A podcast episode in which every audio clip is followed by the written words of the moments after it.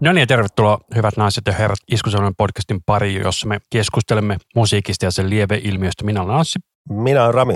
Olipas muuten hieno intro taas. Oi että, kyllä. Ja kuten varmaan voitte arvata, niin tänään meillä on aiheena Devin Townsend. Ja toi introhan vedettiin ihan avoin C-vireellä, vaikka olisi varmaan pitänyt vähän enemmän soittaa sitä silleen, että sen kuulee sen kitara, että se on oikeasti avoimessa vireessä, mutta kyllä se noinkin menee. Kyllä, Rami sävelsi kivat jutut sinne ja minä tein sitten kuorat sinne. Olisi toskin saanut vielä hienomman, mutta ei noin intro viiti käyttää silleen niin, niin tolkuttomasti aikaa. Että. Kyllä, mä tein joskus aikoinaan itse asiassa YouTubeen sellaisen tutorialin, että miten tehdään biisi Devin Townsendin tyyliin, että voidaan linkkaa se tonne sosiaaliseen mediaan. Mutta lyhyesti, laita vaan kitara avoin C-vireeseen, niin soitat vaan jotakin, se kuulostaa 99 prosenttisesti aina Deviniltä. Kyllä, ja paljon kaikua ja että vähän dileillä leikkii vielä kaiken lisäksi, niin siitä saa Devin soundin. Kyllä. Tänään on Devin Townsendin syntymäpäivä. Joo, paljon onnea Devinille, jos kuuntelee tätä Happy Birthday to Devin. Ja täällä on munkin synttärit. Jee, yeah. sä voit editoida täällä pienet uploadit ja fanfareja ja kaikkea. Kyllä, pierejä ja kaikkea mitä näin nyt on. Devin arvostaa pieruhuumoria. Niin. Kyllä, mutta tosiaan niin nyt on siis viides viidettä. Devin Townsend täyttää tänään 50 ja minä täytän tänään 38. Onnea siitä. Mulla on mä tuun vähän jäljessä, tai jäljessä, kun mä tuun vähän perästä sitten, että kat, katsellaan, pari, katsellaan pari viikon päästä, niin itsekin pääsee siihen ikään sitten. Kyllä. Mä. Eli tänään meillä on tosiaan Devin Townsend spesiaali ja tämä tulee olemaan pitkä jakso, eli antakaa meille anteeksi, jos me aletaan sekoile siinä loppupäässä, varsinkin kun alkaa vähän väsyttää, mutta yritetään skarppaa koko spesiaali. Joo, ei tästä oikein saa mitään vartin lähetystä, ja se on aika turbovauhilla tehdä ja se on aika tylsää. Ja sitten toivon mukaan jäämällä liikaa mihinkään, mutta sitä ei nyt oikein tiedä jämähtääkö vai ei, mutta mennään silleen mukavasti eteenpäin ja tälleen. Ja yritetään pysyä kronologisesti oikeassa järjestyksessä, eli lähdetään sieltä demoajoista liikenteeseen ja sitten tähän nykypäivään. Joo, että Devinin ura nyt ei ole silleen, että se ei ole semmoista mitään niinku sekoilua, jos vertaa jokin perus Motley Cruehun tai hitto aika tommoseen, että ei ole mitään, ollut mitään huumeita ja semmoista sekoilua, että tietenkin jo, joitain elämäntapahtumia on ollut merkittäviä, mistä nyt tässä varmaan puhutaankin, mutta ei ole semmoista niinku lööppimeininkiä ole. Joo, mä lainasin sulta tuossa justissa Devin Townsend kirja ja siellä oli juttua tästä Devin Townsendin elämästä, kuinka hän joskus aikoinaan löysi huumeet keikkaillessa, mutta siihen asti oli ollut kuitenkin melkein straight edge henkilö. Joo, ja hän on kanukki, niin kanukeissa on se nykyään vissiin muuallakin päin Jenkeissä, mutta Kanadassa se oli ollut pitkään marihuona ollut laillista, niin siitä tullut. Hän veteli kyllä jonkin aikaa, mutta sekin on lopetettu jo 16 vuotta sitten. Joo, näin lyhyellä matikalla. Joo, ja mun mielestä se ei ollut siis hirveän kauais laillista Kanadassa. Okei. Mun joskus häntä kysyttiin, mun mielestä se oli silleen, että vissiin silleen, että sä saat vähän niin kuin omistaa niin kuin pienen määrän sitä, mutta siitä ei niin kuin, että tuu mitään sakkoa, jos joku poliisi pysäyttää, mutta jos sulla oli vaikka kilokaupalla takakontissa, niin ehkä sitten varmaan tulikin rapsahtikin vähän isompaa tuomiota. Joo, se vaan, että se on joku dekriminalisoitu, mutta ei laillista. Se on siis kaksi eri asiaa. Eli dekriminalisointi on nimenomaan sitä, että siitä ei joudu poseen, mutta laillista on, että sä saat sitten ostaa sitä niin kuin ihan laillisesti esimerkiksi kaupasta, millä on luvut siihen. Kyllä.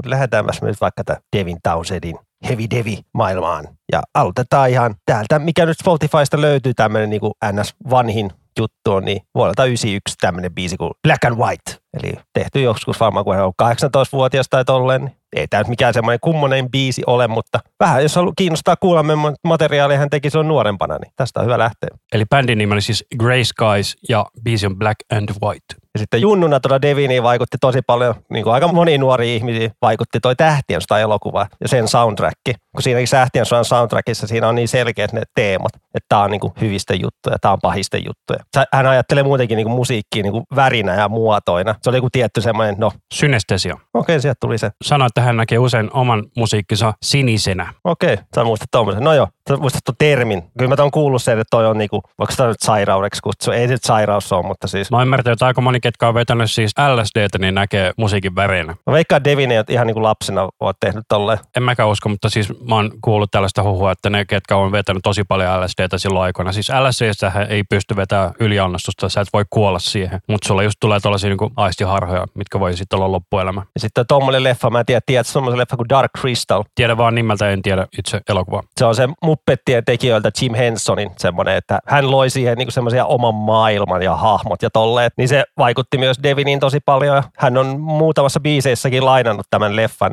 tunnareita tai tunnaria Ja sitten kun hän päätti aikoina opetella laulamaan sen takia, kun se ei vaan löytänyt ketään muuta bändiä. Että hän laulaa siihen asti, kun joku löytyy, mutta ei koskaan löytynyt ketään. Ja tosiaan mä tajusin just, että me ei sanottu, että siis Devinhän on syntynyt 72, mutta se voi päätellä siitä, että se täyttää tänään 50 vuotta. Mä, mä, mä itsekin mietin, että me ei mainittu sitä, mutta sä mainitsit sitä 50, niin ehkä jokainen osaa laskea tämän. Kyllä, mutta nyt se tuli sanottu, eli siitä voi päätellä, että jos tämä Black and White-kappale on tullut vuonna 1991, niin hän on ollut silloin 18-19.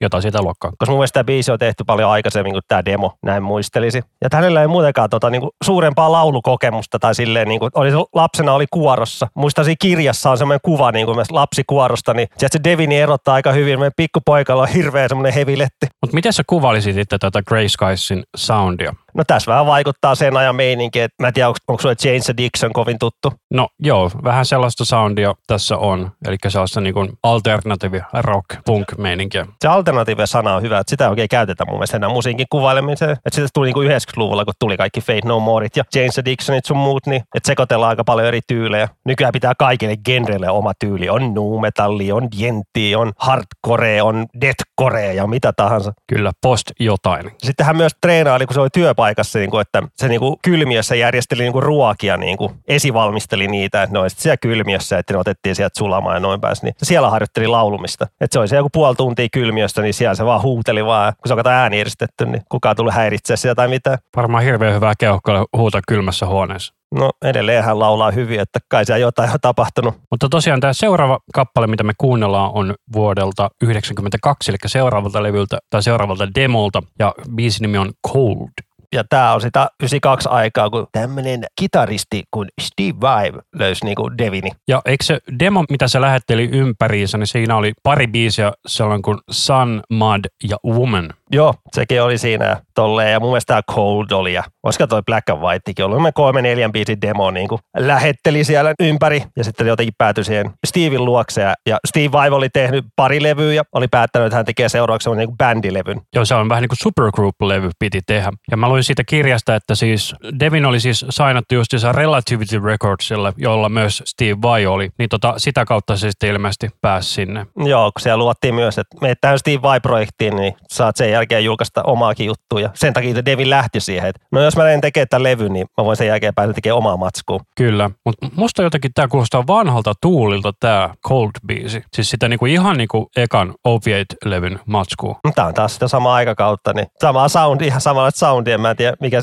Milloin se tuli? 91, 92, 93, jotain sitä luokkaa. Se tuli 92. Eli sama vuonna kuin tämä. Joo. Ja se Steve Vaivekin auttoi sitä laulamissa ja laulujen kanssa ja patisti sen niin kuin lauluopettajalle, että, silleen, niin kuin, että, että se Devi, niin kuin, että se ääni kestää kaikki kiertueet ja tolleen. Ja sitten se on lauluopettaja se kysynyt, no laula mulle. No Devin oli sille huutanut ja kaikkea, niin se opettaja oli sitten sanonut sille, että jos sä laulat noin, niin sä kyllä tulet menettää sun äänessä niin kuin paris vuodessa. Ja sitten se halusi kuulla, että millaista musaa se oli sitten tehnyt. Sitten se oli soittanut niitä Steve Vai demoja ja sitten se oli sanonut vaan, että kyllä se päitä tuut ainakin kääntämään, vaikka tekniikka on huono. Joo, ja kyllä se vähän kääntikin päitä ja se levykin saa aika, tota, tota, mitä sanaa mä hainkaan. Siitä ei oikein niin hirveästi tykätty, kun se Steve Vai edelleen levy toi. Passion and Warfare. Oli niin mullistava, että niinku, semmoista helposti lähestyvä instrumentaalimusiikki voisi sitä ehkä kuvata. Joo, ja tämä oli sitten taas enemmän niinku aika vähän kaikkialle menevä, että tämä oli, kun tähän aikaan kuitenkin, eikä tästä, kun tämä Sex and Religion vailta tuli, niin tämä oli 92 vai 93? 93. 93, niin silloinhan siis Nirvanat ja nämä oli tosi kova juttu, että niin kuin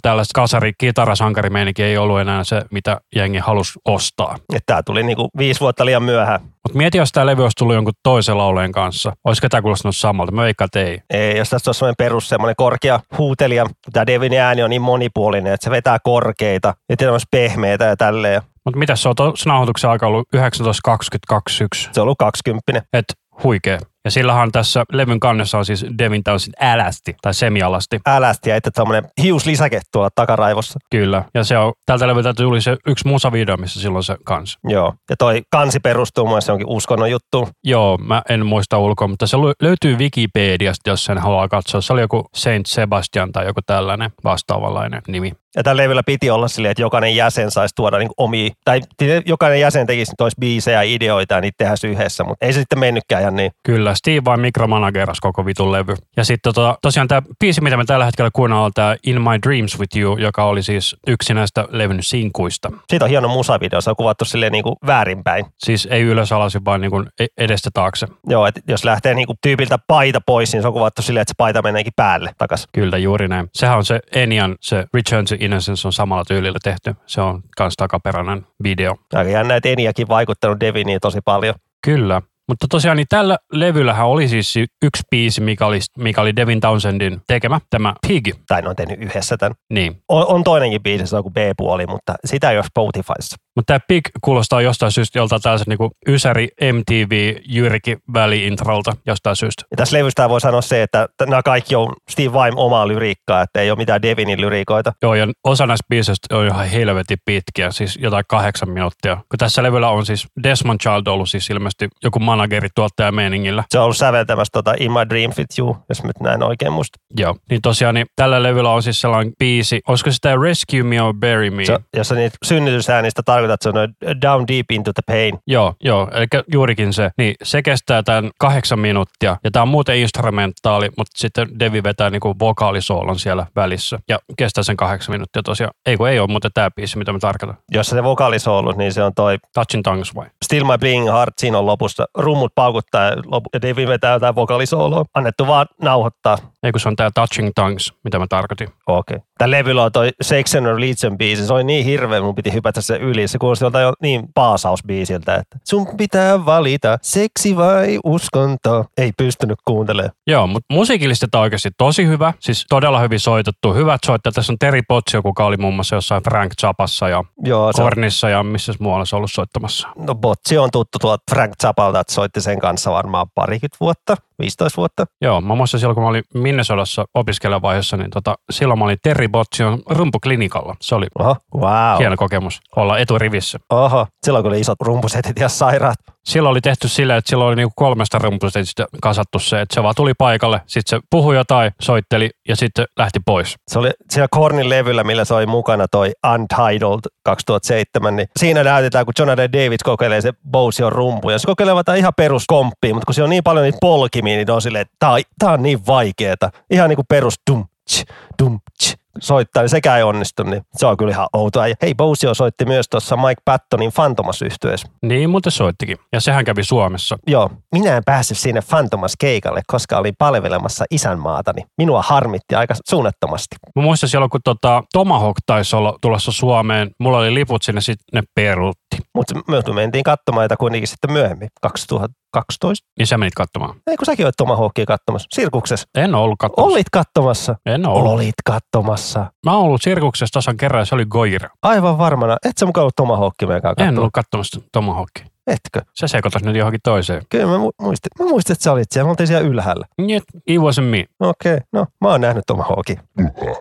No joo, nyt mentiin vähän off topickiin, Tosiaan, mutta vuosi oli 93, sitten se oli kiertämässä Tiivan kanssa sen puolitoista vuotta suunnilleen. ja kävivät Suomessakin. Kumpikaan meistä ei oltu nähty, koska lyhyellä matikalla oltiin, Oltiin kymmenen. yhdeksän. Oltiin ala-asteella. Ala-asteella, niin ei silloin vielä tiennyt mistään musiikista sun muuta. Mutta sitten hänelle vähän niin kuin, tai se, oli tehnyt vissiin se diili vaan, että hän tekee tämän levyä kiertoa ja ajatteli, no niin, nyt pääsee tekemään omaa matskua ja tolleen, niin ei se nyt ihan mennytkään niin. Et sitten siinä päivänä, kun nämä hommat loppu Steven kanssa, niin se tapasi levyyhtiö, niin kenen kanssa oli sopinut jutut, niin levyyhtiö sanoi, joo, tää sun tavara on niin kuin, tää skitsomaista, ja se lopetettiin siihen sitten. Joo, se oli siis lähettänyt sellaisen kuin Noisescapes, joka löytyy sieltä Assorted Demos-levyltä, jos haluaa käydä kuuntelemassa niitä biisejä. Niin, mutta sitten se oli myös uutta materiaalia, mitä ne tarjosi, niin kuin, mistä sitten syntyi tämä pieni bändi kuin Strapping and Led. Kyllä. Sehän niin kuin Roadrunnerille muun muassa sitä tarjosi ja sitten se Montihan tapasi sen New Yorkissa ja sitten ne sanoi, että ei me tehdäkään diiliä, mutta haluatko lähettää uutta matskua, niin sitten se oli lähettänyt niille kasan tiiliskivejä ja sitten kuvan sen perseestä. Joo, se on näin. Niin siinä Roadrunner meni silleen, että se niitä Monty Carner, joka oli se, mikä se titteli nyt oli? Arthur. Mikä? Hän on Artist and Repertoire, eli Arthur-pomo Roadrunnerilla. Joo, että se antoi näyttö peukku, että käy, mutta niin se Roadrunnerin omistaja, se, se sanoi että mä vihaan näitä demoja, että mä en hal- halua sua mun yhtiölle. Joo, eli sieltä on vaan tullut sitten korkeammalta portalta, että ei käy.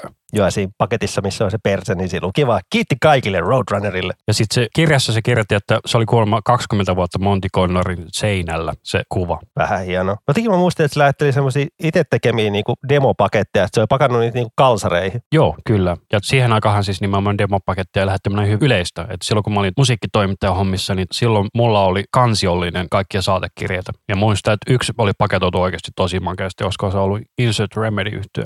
Nice. Ja sitten se Devin lähti soittamaan vähän kitaraa tuommoiseen bändi kuin Frontline Assembly, tai muutamalla levyllä soitti vähän kitaraa, niin tää on tämmöistä, tää on punaista industrial metallia. Kyllä, ja sitten se oli myös se Wild Heartsin live-kokoonpanossa aika pitkä jossain vaiheessa. Se muuttihan Englantiin asumaan joksikin aikaa. Joo, vuosi pari, jotain sellaista. Ja sitten meillä on mainittukaan, että kai tämä voi mainitakin tässä, että niinku Devin on ollut naimisissa Tracy vaimosakkaan koko aikuisikänsä. Eli menikö se 18-19-vuotiaana naimisiin? Heti kun sai. Niin, ja oot edelleenkin yhdessä ja vaikka ollut suhde aikamoista sekoilua, tai no Devinin osalta, kun mielialat vaihtelua ja kaikkea, mutta edelleen ovat yhdessä. Ja, ja vielä pikku tietona, että Tracy on mukana sillä Sex and Reacher-levyllä. Mitä se tekee siellä? Joku naistaustalaulu. Nice. Ja kuulemma hänet vähän niin kuin pakotettiin siihen, että hän ei ole mikään laulaja, mutta siihen tarvittiin joku naisääni. Niin. Ja tosiaan tämä Frontline Assembly biisi, mikä tässä soi, on Circuitry, tältä 94 vuoden levyltä, olisiko? Joo, 94. 95 korjaan. Ah, se soitti kyllä edellisellä Millennium-levyllä myöskin, että kahdella levyllä soitti. Ei, ei jokaisessa biisissä soittanut kitaraa, mutta kohdallisessa biiseissä soitti kitaraa. Joo.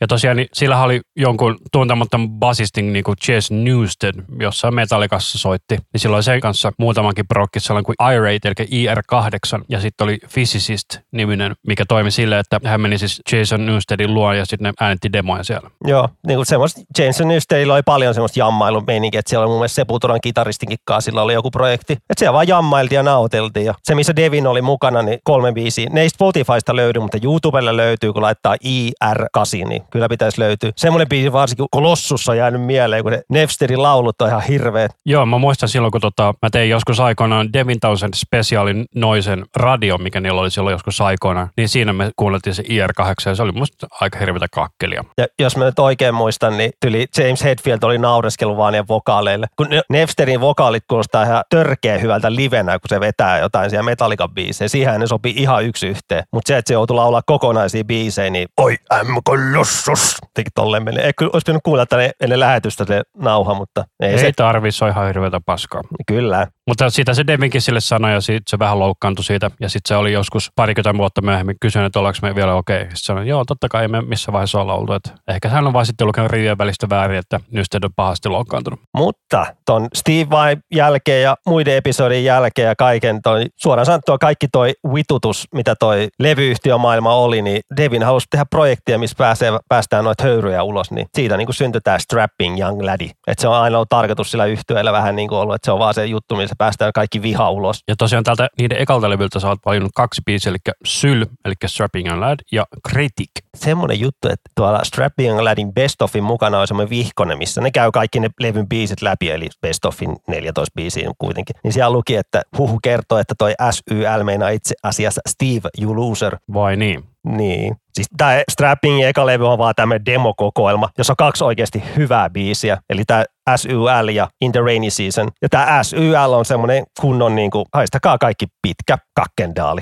Semmoinen iso keskisolmi koko niin levyyhtiö maailmalla. Ja biisissä on vaatimattomat 42 kertaa sanotaan fuck. Ja nyt kun näitä sanoja lukee tässä, että I was a puzzle in your sick life, but I will never be a piece anymore. I'm a coming of a new age. Niin se Steve vai Mosahan oli vähän sitä new age-meininkiä. Kyllä. Niin. Se, because I worked through your fucking bullshit and I worked through your fucking lies, now I'm working on the edge with a thousand times the stress. Eli hyvin varmasti viittaa Steve Vaihin nuo sanat. Kyllä. Ja tämä levyhän myi ekan kuuden kuukauden aikana. Haluatko arvaa, monta kopioa myi? Ekan kuuden kuukauden aikana Niin, puoli vuotta. joku 10 000. 143. 143, se on aika vähän. Se on aika vähän. Ja silti levyyhtiö jotenkin, silti tämä sai levyyhtiö niin kuin tämä soppari, että kun se Devini loi niin paljon sitä matskua, niin, niin se levyyhtiö, niitä kiinnosti tämä heavy matsku enemmän, niin sai Century Medialta niin kuin teki soppari. Joo, ja sitten siinä oli sellainen, että ilmeisesti nimenomaan se, että se oli saanut sen diili sen takia, kun se ATR-tyyppi kun oli sanonut, että kun Devin oli vaatinut parempaa sopparinsa, että ei kukaan halua tätä sun paskaas. Ja tämä levy on omistettu omalle perseelleen, eli Devinin omalle perseelleen. Tärkeä tieto. Erittäin. Ja sitten Devin kuvaili tätä levyä, niin kuin, että intensiivisyys on, oli tärkeämpää kuin hyvät biisit. Ja se tässä levyssä on, tässä on semmoinen aika in your face meno monella biisillä, mutta monet ne biisit on niin hiton pitkiä tai viiden minuutin jankkausta, että aika puuduttava kuuntelukokemus, mutta jostain se pitää lähteä aina. Kyllä, ja mutta tosiaan mä en ole varma, että mainittiinko me tässä. Me tosiaan jaettiin nämä levyt silleen, että on niinku Anssirami, Anssirami, Anssirami, Anssirami, Anssirami, mutta sitten me muutama otettiin silleen, että vaihdettiin osa mulle ja osa vaihdettiin Ramille, koska kävi esimerkiksi sillä, että kaikki strapping ledit oli merkattu Ramille, niin me sitten sovittiin, että mä otan siitä muutaman strapping-levyn ja sitten Rami ottaa noita jotain muita levyjä tuolta sitten. Ja sekin voitaisiin mainita, että Janska unohdu, että Devinillä on aika erikoinen se kitaravire, mitä se on käyttänyt koko uransa, eli avoin C-vire. Eli jos lähdetään paksummasta kielemästä ohuinpa, eli C, G, C, G, C, G ja E. Eli kolme paksuinta kieltä on tiputettu kolme sävelaskelta alas, ei kaksi. Alin on tiputettu Estä C, eli siinä on C, siis D, dis, E, eli neljä puolisävelaskelta tiputettu ja sitten sitä toista kieltä on tiputettu kaksi puolisävelaskelta. Okei, niin ja kolmatta, kaksi myös. Kyllä. Ja, ja se lopun kolme ohuinta on sitten siinä ihan perusvireessä. Niille, jotka ei kato kitaraa soita, niin... Se tota itse Ei asiassa siis sori, sori, mene- toi E, A, D, G. Siis B, G, B-kieli on niin nostettu ylöspäin. Kyllä, mutta se, se on sellainen, että jos et saa koskaan soittaa sitä, se tuntuu tosi oudolta soittaa sitä. Kun siellä vetää kaikki kierret vapaana, niin se on jo yksi sointu. Kyllä, sä saat siitä C-mollin, kun se on CGE, muistaakseni. Isovelikin lähetti kuvaa, kun hänen poikansa soittaa kitaraa, niin kauhealta. Pikkulapsi soittaa kitaraa, niin miltä se kuulostaa? Räntä, täntä, täntä, täntä, täntä. Niin mä ehdotin sille, laita siihen avoin vire, niin se voi kuulostaa jopa hyvältä. Ei, hyvä idea. Kyllä, Ja mainitaan vielä, että se, se vire on otettu tuolta Led Zeppelinin Friends-biisistä. kyllä. Onko se just sieltä neloslevyltä? Se on sitten kolmoslevy. Mutta kolmoslevy on semmoinen Led Zeppelinin on akustinen levy. Et siinä on aika paljon akustisia biisejä. Ja toiseksi biisiksi mä otin tältä levyltä tämmöisen kuin Critic, koska tää on aika hyvä biisi. Vaikka okei, okay, tällä levyllä ehkä on muuta, enemmänkin kaksi hyvää biisiä, mutta kaksi täydellistä biisiä, muutama hyvä biisi ja loput on aika äh. Mutta tässä Critic-biisissä on muutenkin yhden tulevan biisin aihe, jota jo löytyy. Eli tämä, mikä nyt All You Are is All You Are, mikä on hänen All Hate New Flesh-biisistä. joka löytyy sitten Strapping ja Ledin seuraavalta levyltä. Mutta tosiaan tässä välissä sitten Devinilla oli vuonna 1996 sitten sellainen punkkiprojekti kuin Punky Brewsters, eli se oli sellainen, missä hän alusi ilmeisesti vaan päästä tekemään punkkia pois systeemistään. kun se oli siihen aikaan niin iso juttu, kun oli Green Day ja Offspring oli niin kuin räjähtänyt suosion, kun Dookie ja Smash oli tullut. Ja ne tuli siis vuonna 1994 kummatkin, ja tämä levy on tullut vuonna 1996. No joo, mutta siinä vanavedessä varmaan. On siinä varmaan kaikkea muutakin punkki ollut pinnalla siihen aikaan. On, on, on. Siellä on ne kaikki Millen Collinit sun muut on tullut. Täältä on se skatepunkki, missä on vähän metallisoundia tässä levyllä. Niin tässä mä valitsin täältä Punky Brewsters-levyltä tällaisen hittibiisin kuin Fake Punk. Ja tämän kertosää on ehkä jotain kaikkein parasta ikinä. Eli kertosäässä lautaa You gotta be more punk and forget about writing love songs. Cause even though you're a middle class white Canadian guy, God knows I've done wrong. I'm a fake punk.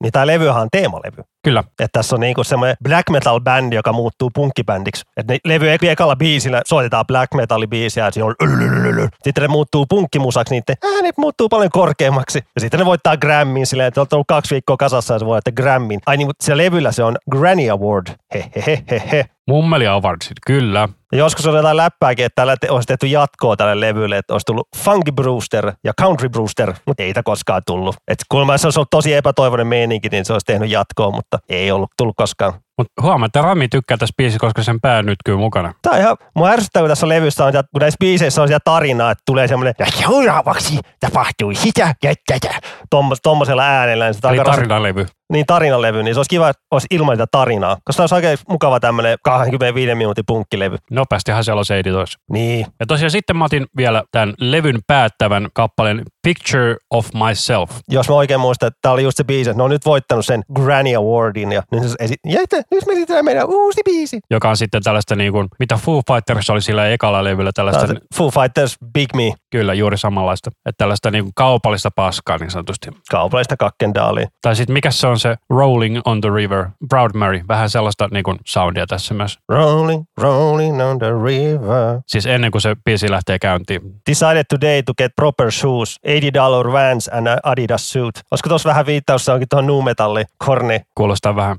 Mutta joo, tämä levy oli tehty jossain viikossa ja miksattu yhdessä päivässä, niin sen kyllä kuulee. No, tämä on selkeästi huumorilla tehty tämä levy. Ja tämä on kuitenkin eka levy, mikä julkaistaan hänen nimellään. Ei, kun tämä on Punk Brewster nimellä. Ai onko? Oh. Okei. Okay. Mä muistin, että levyssä lukee joku Devin. Voisi olettaa, että siinä on joku tarra kuitenkin mukana tai jotain. Se voi olla, mutta itse kannessa siis ei lue muuta kuin Branky Brewster's Cooked on Phonics. Mutta tosiaan niin tässä biisin lopussa on myös tällainen tarinapätkä ja sitten on vielä lopussa tällainen piiloraita muistaakseni. Että biisiä itsessään kestää vaan sen just kolmisen minuuttia, mutta sitten siellä on taas kaikkea sekoilukakkeleilla. Ennen sitä niin se kävi vähän tekemässä pari muuta juttua. Et se kävi vierailemassa tämmöisen heavy metal kitaristin kuin James Murphyn soololevyllä ja James Murphy on tuttu tuolta Testamentissa soitti parilla levyllä ja myös Death-bändin levyllä soitti ja Obituary.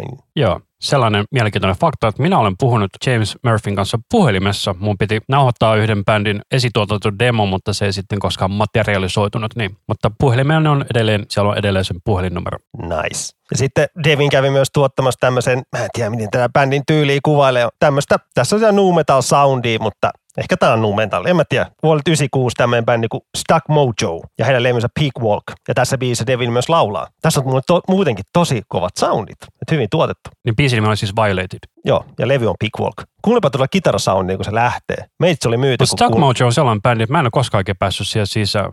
En ole minäkään, mutta tämän levyn kitarasoundi on aivan törkeän kova. Ja se James Murphyn biisi oli siis The Last One, jos ei mainittu. Joo, siellä James Murphyn parilla biisillä laulaa. Muuten se on instrumentaali, muistaakseni. Mutta ehkä se on tämä Stuck Mojo laulu,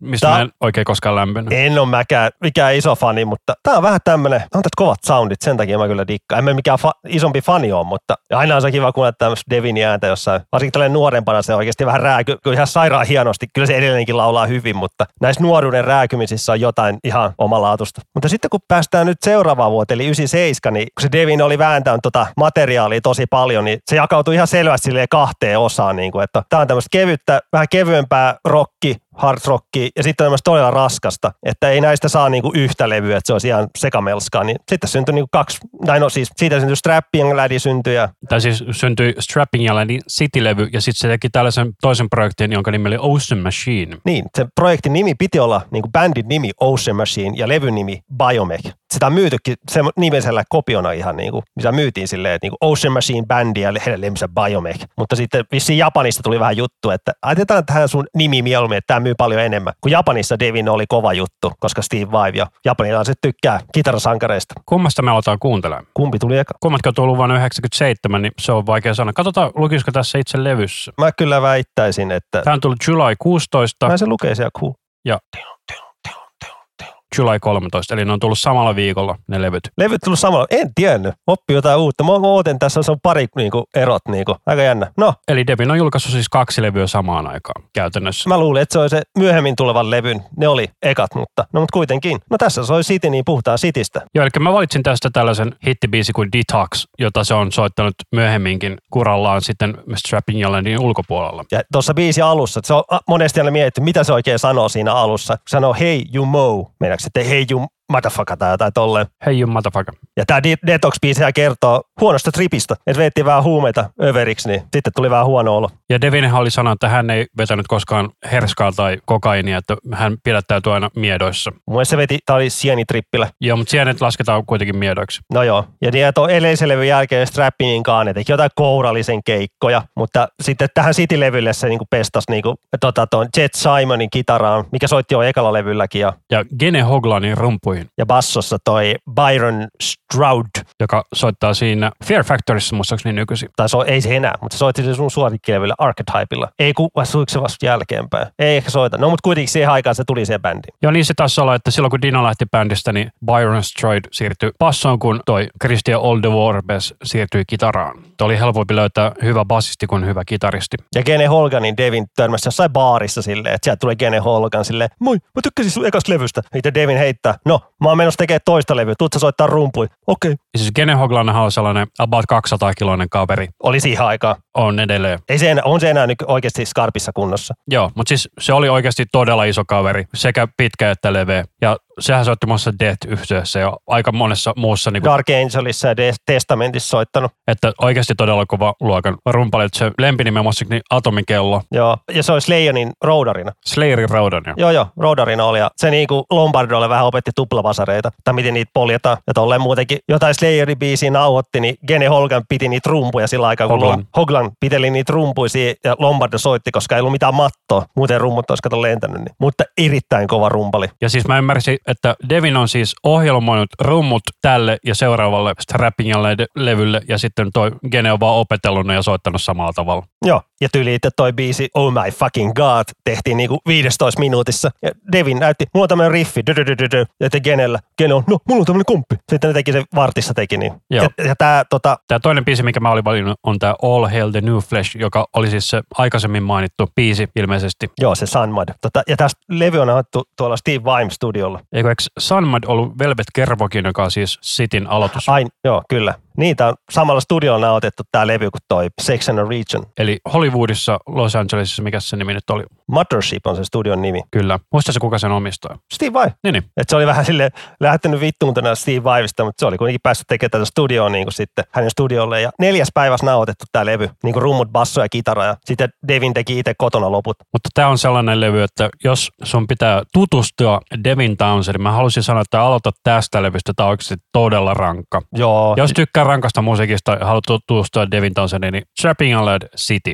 Lähde tästä. Mä kyllä sitten näihin biiseihin ikinä, niin kuin All Hail the New Flesh, Detox, Underneath the Waves, Oh My Fucking God ja Home Nucleonics, vai miten se lausutaan? Ja sitten siihen jäänytkään kuin kaksi biisiä. Joo, toi, joka on toinen coveri, toi Room 429, joku Cup Shoot Cup, semmoinen joku noise rockibändi. Ja se coveri on todella paljon yksi yhteen siihen alkuperäiseen. Niin, ja sitten levy viimeinen biisi, Spirit, miten hitto se lausaa? Spirituality, sanomaan sen ihan päin. Katsotaanhan, miten se... Kakkendaalia. Onhan siinä AAA, sen mä unohdin kanssa. Niin Spirituality. Niin, joo. Se on se levyn päätösbiisi, joka se on silleen, se on semmoinen peruspäätösbiisi, se kestää kahdeksan minuuttia, semmoinen painostava, mutta selkeästi levy huonompi biisejä. Ja toi AAA unohtu mainita, että se on myös kova biisi, koska siinä on hassu kitaravire. Mistä toi AAA on lyhenne? Vai onko se se vire, mitä se soittaa siinä? Se on vaan sieltä, tulee se biisin nimi, Triple A. Ei, ei, Triple A, eikö se ole se joku jenkki autojuttu? American Auto Association. En mä usko, tulee, se tulee siitä kitaravireestä, kun siinä on niinku hassu vire. Ja tämä Detox-biisi on vedetty avoimessa D-viressä. Eli normaalia korkeammalta.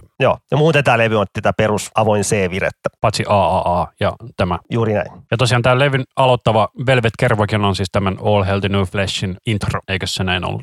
Joo, ja jos mä, Velvet, mikä Velvet lausus siinä? Velvet Kervokin. se biisi on mun mielestä se on vähän niin kuin nimiviittaus siihen Devinin kaveri, joka myöhemmin perusti myös Blappermouthi. joka on siis verkkolehti, kertoo heavy-musiikista. Joo, joka tuli tosta niin kuin 2001. 2000-luvun vaihteessa, kyllä. Mutta tosiaan niin tämä Devinin, tämä Ocean Machine Biomech-levy. Mulla on itse asiassa kanssa se levy, missä lukee, missä lukee myös se Biomech tässä, mikä on tässä Spotify. Siinä ei ole sitä ollenkaan. Kyllä se pitäisi lukea kaikissa. Joo, mutta siinä alkuperäisessä levyssä ei lue tuota Devin Townsendin. Joo. Se löytäisi tuoda Discogsista, mutta mä en ole niin true fani, että mä jaksaisin ostaa semmoista hyllyä. Ei kiinnosta. Niin, se maksaa varmaan 100 dollaria. Joo, not worth it ja siihen tullit päälle, niin ei kiitos. Niin, ja siis se tulisi varmaan sitä Japanista kuitenkin. Niin, tosiaan tämä kappale, minkä mä tästä valitsin, on tällainen kappale kuin Life, joka oli sellainen eka biisi, mistä mä itse tykästyin tässä Devin Townsendin solotuotannossa silleen kunnolla. Toki se ensimmäinen levy, minkä mä kuulin, oli sitten se seuraava, mutta puhutaan siitä sitten myöhemmin, kun se tulee. Mutta tämä biisin kertsi on kyllä ihan todella killeri. Musavideo on kuvattu tuossa pornostudiossa, joka on niin kökkö, semmoinen viiden euron musavideo. Joo, se on sellainen green screen kakkeli. Ja sitten vähän jotain bändisoittokuvaa ja tolleen. Mä itse asiassa, mä en ole kertonut tätä sulle, mä opettelin soittaa tämän biisin, mutta mä unohdin jo, miten tämä soitetaan. Mä Ei mu- tää hirveän vaikea soittaa. Ei ole, jos mä siinä sanon nuottei. Mutta siis eihän tossa ole kuin toi, mikä yksi. Se on se eka, se on se ainoa vaikea juttu tässä. Muuten se on vaan pitkä sointi. Ja sitten on vaan tuo sama sointukuvia koko ajan. Että tässä on niinku kolme riffiä. Kolme riffiä. Soolo on hieno. Perus soolo, että soitetaan se melo, biisin melodia. Mutta semmoiset on kivoja. Ai tulee siihen vähän tota sweepiäkin. Devin opetteli se sweeppaamisenkin jo ihan teininä, että muut on bilettämässä, niin minä olen sisällä sweeppailemassa kitaraa. Mutta sitten huomasin, että hei, mä saan kavereita, kun mä soitan tälle kitaraa ja tälleen. Nice. Kyllä. Mutta mitä sä oot itse tästä live-kappaleesta mieltä? Tämä aivan ihana. Tämä oli varmaan munkin ensimmäisiä soolobiisejä, mitä mä häneltä kuulin, koska kun mä löysin Devinin 2002, niin semmoinen sivusto oli kuin mp3.com. On edelleen, mutta se on nykyisin eri tarkoituksessa. Nykyisin se on mun mielestä kauppapaikka. Mutta siihen aikaan se oli vähän niin kuin mikseri, että siellä oli bändien biisejä sai ladata, niin siellä oli Davinin niin kuin siihen mennessä tulevi, tai siihen levyiltä, mitä oli silloin tullut, niin joka levyltä oli kaksi biisiä, niin siellä oli Life ja Hide Nowhere tältä levyltä, ja oli Strappingi. Mua ne Strappingit ei kiinnostanut yhtään. Mä kuuntelin niitä vaan kuukausia, ja ne ei vaan lähtenyt. Sitten mä kuulin joku Lifein, niin mä olin, oh my god, ton ääni on niin hieno. Mä olin ihan niin kuin, tää on mun juttu, tää on mun musiikki. Ja sitten se Strappingikin rupesi iskeä muuhun. Mutta tämä Devinin soolo, niin kuin, soolon kautta rakastuin tähän miehen ja hänen tää, toi ääni on vaan niin. Tullaan kyllä kehu, kehumaan niitä ääntä aika monta kertaa tässä. Ja se on kehittynyt todella paljon tästä ajasta. Tästäkin on nyt 24 vuotta, kun tämä levy on tullut, vai 25. Niin. Ja tämähän on tehty Espanjassa miksailtua ja tolleen, että, ja sekin oli ihan kauheita kakkendaalia ollut, siellä on ollut riitaa omistajan kanssa ja omistaja haluaa tuoda studio bilettämään sillä, siihen aikaan, kun nämä tekee levyä. Ja siellä on ollut bilettämässä myös Antonio Banderas. Antonio Banderas. On siis näyttelijä, jos ette tienneet. Kyllä. Jonnet ei muista. Se studio pomo peru kaikki aikoja siellä koko ajan, että se oli ihan kakkendaalia se, niin se tekeminen. Ja tässä on tuottamassa toi Daniel Bergstrand. Joka on kaikkea ruotsi melodista death metallia aikoinaan tuottanut muun muassa Inflamesia ja, Ja- ja. ja näitä. Myös Meshuggahi, että kova äijä. Kyllä, ja tämä toinen kappale, minkä mä täältä levyltä valitsin, on tällainen kappale kuin Regulator. Ja se ilmeisesti et ollut hirveän iso fani. En. Olen ruvennut nykyään tähän lämpenee paljon enemmän tolleen, mutta ei tää vieläkään oikein. Kyllä tää levyversio on vähän tämmönen, puuttuu se ballsit. Kuitenkin niin hidas tempo. Joo, mutta tämä on tosiaan sellainen kappale, että mä kuuntelin siis näitä levyjä repeatillä sille yön verran, koska vaimo menee töihin aamu viideksi, niin mulla oli tähän aikoihin siis selkäleikkaus tulossa, niin mä en saanut yöllä koskaan nukuttua, niin se oli sitten helpompi, että mä vaan yöllä valvoin ja sitten ootin, että vaimo meni töihin, mä nukuin sitten silloin päivällä. Niin mulla oli se koko yö aikaa sitten kuunnella musiikkia, niin tämä biisi oli sellainen, että tämä niinku iski todella kovaa silloin, kun oli kivuissaan. Mutta sanallisestihan tämä biisi on ihan paskaa. Että Tässä on I'm regulated, I'm regulated, odd times and all, odd times and all, I'm regulated, I'm regulated. Siis tätä vaan toistetaan tätä kahta lausetta niinku tosi paljon. Ja Regulator on niinku tasaaja sukellukseen liittyvä, niinku, jos joku ei tiennyt tolleen. Niin, niin tämä levyä on tehty niin pitkäksi kuin mahdollista, että laatu ei kärsi. Että kestää 73 minuuttia. 52 sekuntia ja 74 minuuttia on maksimi. Se jää yli, jos menee, niin sitten levyn laatu rupeaa kärsiä. Joo siis, jos ette tiedä, niin cd on siis kahta mallia. On se 74 minuuttia ja sitten on se 80 minuuttia. Se 80 minuuttia on sellainen, että se oli maxi CD ja se maksaa tuottaa todella paljon enemmän kuin se on tavallinen 74 minuutin CD. Tiedätkö, miksi päädyttiin 74 minuuttia? Se on ollut joku näitä sinfoniorkesterin pituushässäköitä. Joo, löytyi joku Mozartin sinfonia, joka kesti just se 74 minuuttia, niin sen takia siitä tehtiin. Kun just silloin aikoinaan mietittiin CDtä, että kuinka iso siitä pitää tulla, niin 74 päädyttiin. Ja siinä oli sellainen kompromissi, että siis olisi voitu tehdä isompi, mutta sitten siinä tulee se niin kuin epävakaus todella paljon isommaksi, kun sun, sulla on levy, mikä kuitenkin reunalta ei ole aina täysin ihan tasainen. Niin tämä oli sellainen koko, että se justissa oli todella tiivis, kun se pyörii todella nopealla vauhdilla. Ja tämä Ocean Machine levy niin kuin vähän teema on semmoinen niin kuin viattomuuden kadotus, että lapsesta kasvataan aikuiseksi. Et tuolla on vaikka toi niin kuin funeral-biisi esimerkiksi, niin se kertoo kaverin kuolemasta, jonka se koki niin kuin, että joku 16-vuotias, 16-vuotias kaveri tapettu jonkun hatun takia. Ja että siellä hautajaisissa niin kuin, se näki eka kertaa niin avoimen arku. Mä en tiedä, onko Suomessa sitä meininkiä. Suomessa ei taida nykyisin hirveästi olla noita avoimia arkuhautajaisia. Että se on vähän niin kuin tuommoinen ulkomailla oleva juttu. Niin. Tosiaan sä halusit itse tästä Level the Bastard-kappaleen. Joo, Haluatko kertoa tästä kappaleesta, minkä takia tämä? täällä on niin hyvät voksut, varsinkin tuolla loppupuolella. Ja tässä on avoin B-vire. Eli haluatko mennä Vähän matalemmalle vielä. Ja tämä on tämmöinen todella positiivinen biisi. Ei ole ollenkaan, että tämä biisi kertoo ihan masennuksesta ja tolleen. Ja suosittelen kyllä, jos Devinis tykkää ja haluaa käydä kuuntelemaan näitä Ocean Machine biisejä livenä, niin se on just viime vuonna esitti tämän levyn yksin niin kuin alusta loppuun silleen, että soitti kitaraa ja laulo samalla, niin semmoinen livepätkä löytyy tubesta, että se kannattaa käydä katsoa, aika kova. Ja tämä biisi kestää tosiaan yli 10 minuuttia. Joo, tämä ei ole semmoinen, niin kuin, että ehkä semmoisen HC-faneille, että jos tykästyy Deviniin, niin kannattaa kuunnella näitä pitkiä biisejä, mutta ei ole semmoisia, niin kuin, että tämä on rentoutua. Tai en mä tiedä, se vaatii oma fiiliksen, että tämmöiset pitkätkin biisit iskee. Joo, mutta tästä vielä hypätään ajasta ikuisuuteen. Eli täällä on tällainen levy tältä Assorted Demos-levyltä kuin Ocean Machines, joka on tullut siis vuonna 1995, Ja levy ei ole tullut tämän biisin mukaan nimetty. vaan toisinpäin. Niin, että levyn nimi oli keksitty, tämä biisin nimi on vaan Ocean Machine. Tämäkin on hyvä biisi, mutta tämä on ihan yli pitkä. Tämä kestää, kestää yli kahdeksan minuuttia. Mutta tämä on tosi kova biisi ja tästä ei niinku parempaa löytyy vaan tämä demoversio, koska se nauhoitettu versio jäi tonne sinne Espanjaan. Koska se, siellä se pomo niinku sanoi, niinku, että ette saa näitä nauhoja, niin ne yöllä murtautui siihen studioon ja Devin kopioi sen nauha itselleen ja sitten lähti helkuttiin takaisin Kanadaan, mutta sitten unohti tämän biisin sinne. Saas nähdä, että tuleeko tästä ikinä sellaista, että sitä myydään, sitä varsinaista versiota. Mä veikkaan, että ei. En mä, ei, ei. Siitä on 25 vuotta aikaa, eikä se on tuhottu jo ajat sitten. Tämä on kova, tämäkin on tämmöinen, tämä on kova biisi. Jos, tässä on niin hieno voksut taas Deviniltä ja tolleen, mutta olisi tässä hieno saa se tuotettu versio. Mutta tosiaan niin oltiin äsken vuodessa 97 ja hypättiin nyt hetkeksi vuoteen 95 vielä. Niin tosiaan niin vuonna 97 tosiaan siis Strappingin Ladsit aika lailla räjähti suosiossa. Joo, tuli kiertuetta ja kaikkea, paljon enemmän. Joo, ja sitten vuonna 98 ne teki sitten live-levyn. Onko sitä Spotifyssa? On se, mutta se ei ole kovin kummonen live-levy. Että se on aika semmoinen yksi yhteen studioversion että se on aika tylsä. Sekin myönnetään siellä kansilehtiössä, että tätä on jälkikorjattua ja tolleen, koska kaikki tekee sitä. Kyllä, ne ei vaan tunnusta niitä. Niin, siellä lukee pokkana silleen. Ja sitten löytyy pari B-puolta, Japani ja Sentipede. Oliko se niin, että meillä siis ei ole sieltä livelyltä mitään merkattu? Ei siellä ole mitään mun mielestä niin kuin merkkaamisen arvota, kun kaikki biisit on vähän niin kuin yksi yhteen studioversioinenkaan, niin ei se ole niin kuin, sitä ei olisi ollut mukana Strap Young Daddyn vinyyliboksissa sitä levyä, niin se jotenkin kertoo sen levyarvo. Niin, mutta meillä tosiaan soitetaan Ocean Machines tässä nyt korvissa, niin hitsi tämä vähäinen neljän minuutin tuleva osa on tosi makea. Että tämän jos olisi vaan niinku ottanut pelkästään osan johonkin toiseen biisiin. Niin, tässä on paljon hyviä ideoita, mutta sääli. Mutta löytyy onneksi tämä demoversio. Kyllä mä tykkään fiilistä tätä biisiä aina silloin tällöin, koska tämä on kova. Kyllä, mutta seuraavaksi tulee sitten Ramin lempilevy. Infinity, josta tuli, hän soitti tämän levyn alusta loppuun tuossa, herra jestas, tammikuussa vai? Muutama kuukausi sitten jo. Joo, muutama kuukausi sitten, helmimaaliskuussa, niin minä ostin tälle virtuaalikeikalle lipun ja olin iloinen, vaikka Devin oli niin väsynyt, oli niin isot silmäpussit, että ei tosikaan, mutta hyvin jakso vetää. Se löytyy, tai löytyy ainakin vielä tätä tehdessä, niin YouTubesta ihan kokonaisuudesta. Löytyy, ja sama se Ocean Machine ja soitto alusta loppu, koska Devin on tässä korona-aikana soittanut kolme neljä semmoista striimauskeikkaa, että, mutta joo, Infinity, paljon huumeita paljon huumeita voi kuvata tätä levyä vähän. Ja tota, Devin on siis levyn kanssa älästi. Älästi, paitsi tietyt paikat peitetty. Ei, siis kansissa on vaan, kulli on hieman musta, mutta muuten on ihan alasti. Mutta siinä levy kansilehtiössä, siellä on kuvia silleen Devin edestä, Devin sivulta, Devin takata, niin siinä, siinä on penis poistettu. Joo, mutta tässä näkee siis, että Devinilla on siis oikeassa sääressään tatuointi Kanada. Eikö se nykyisin ole lippu kanssa? Tai lehti? Siinä kyllä mies promoaa maataan aika hyvin. Joo, mutta siis Devinillahan on siis todella paljon tatuointeja, mutta nykyisin se käyttää melkein pelkästään koko vartalon peittäviä vaatteita, että niitä ei enää juurikaan näe.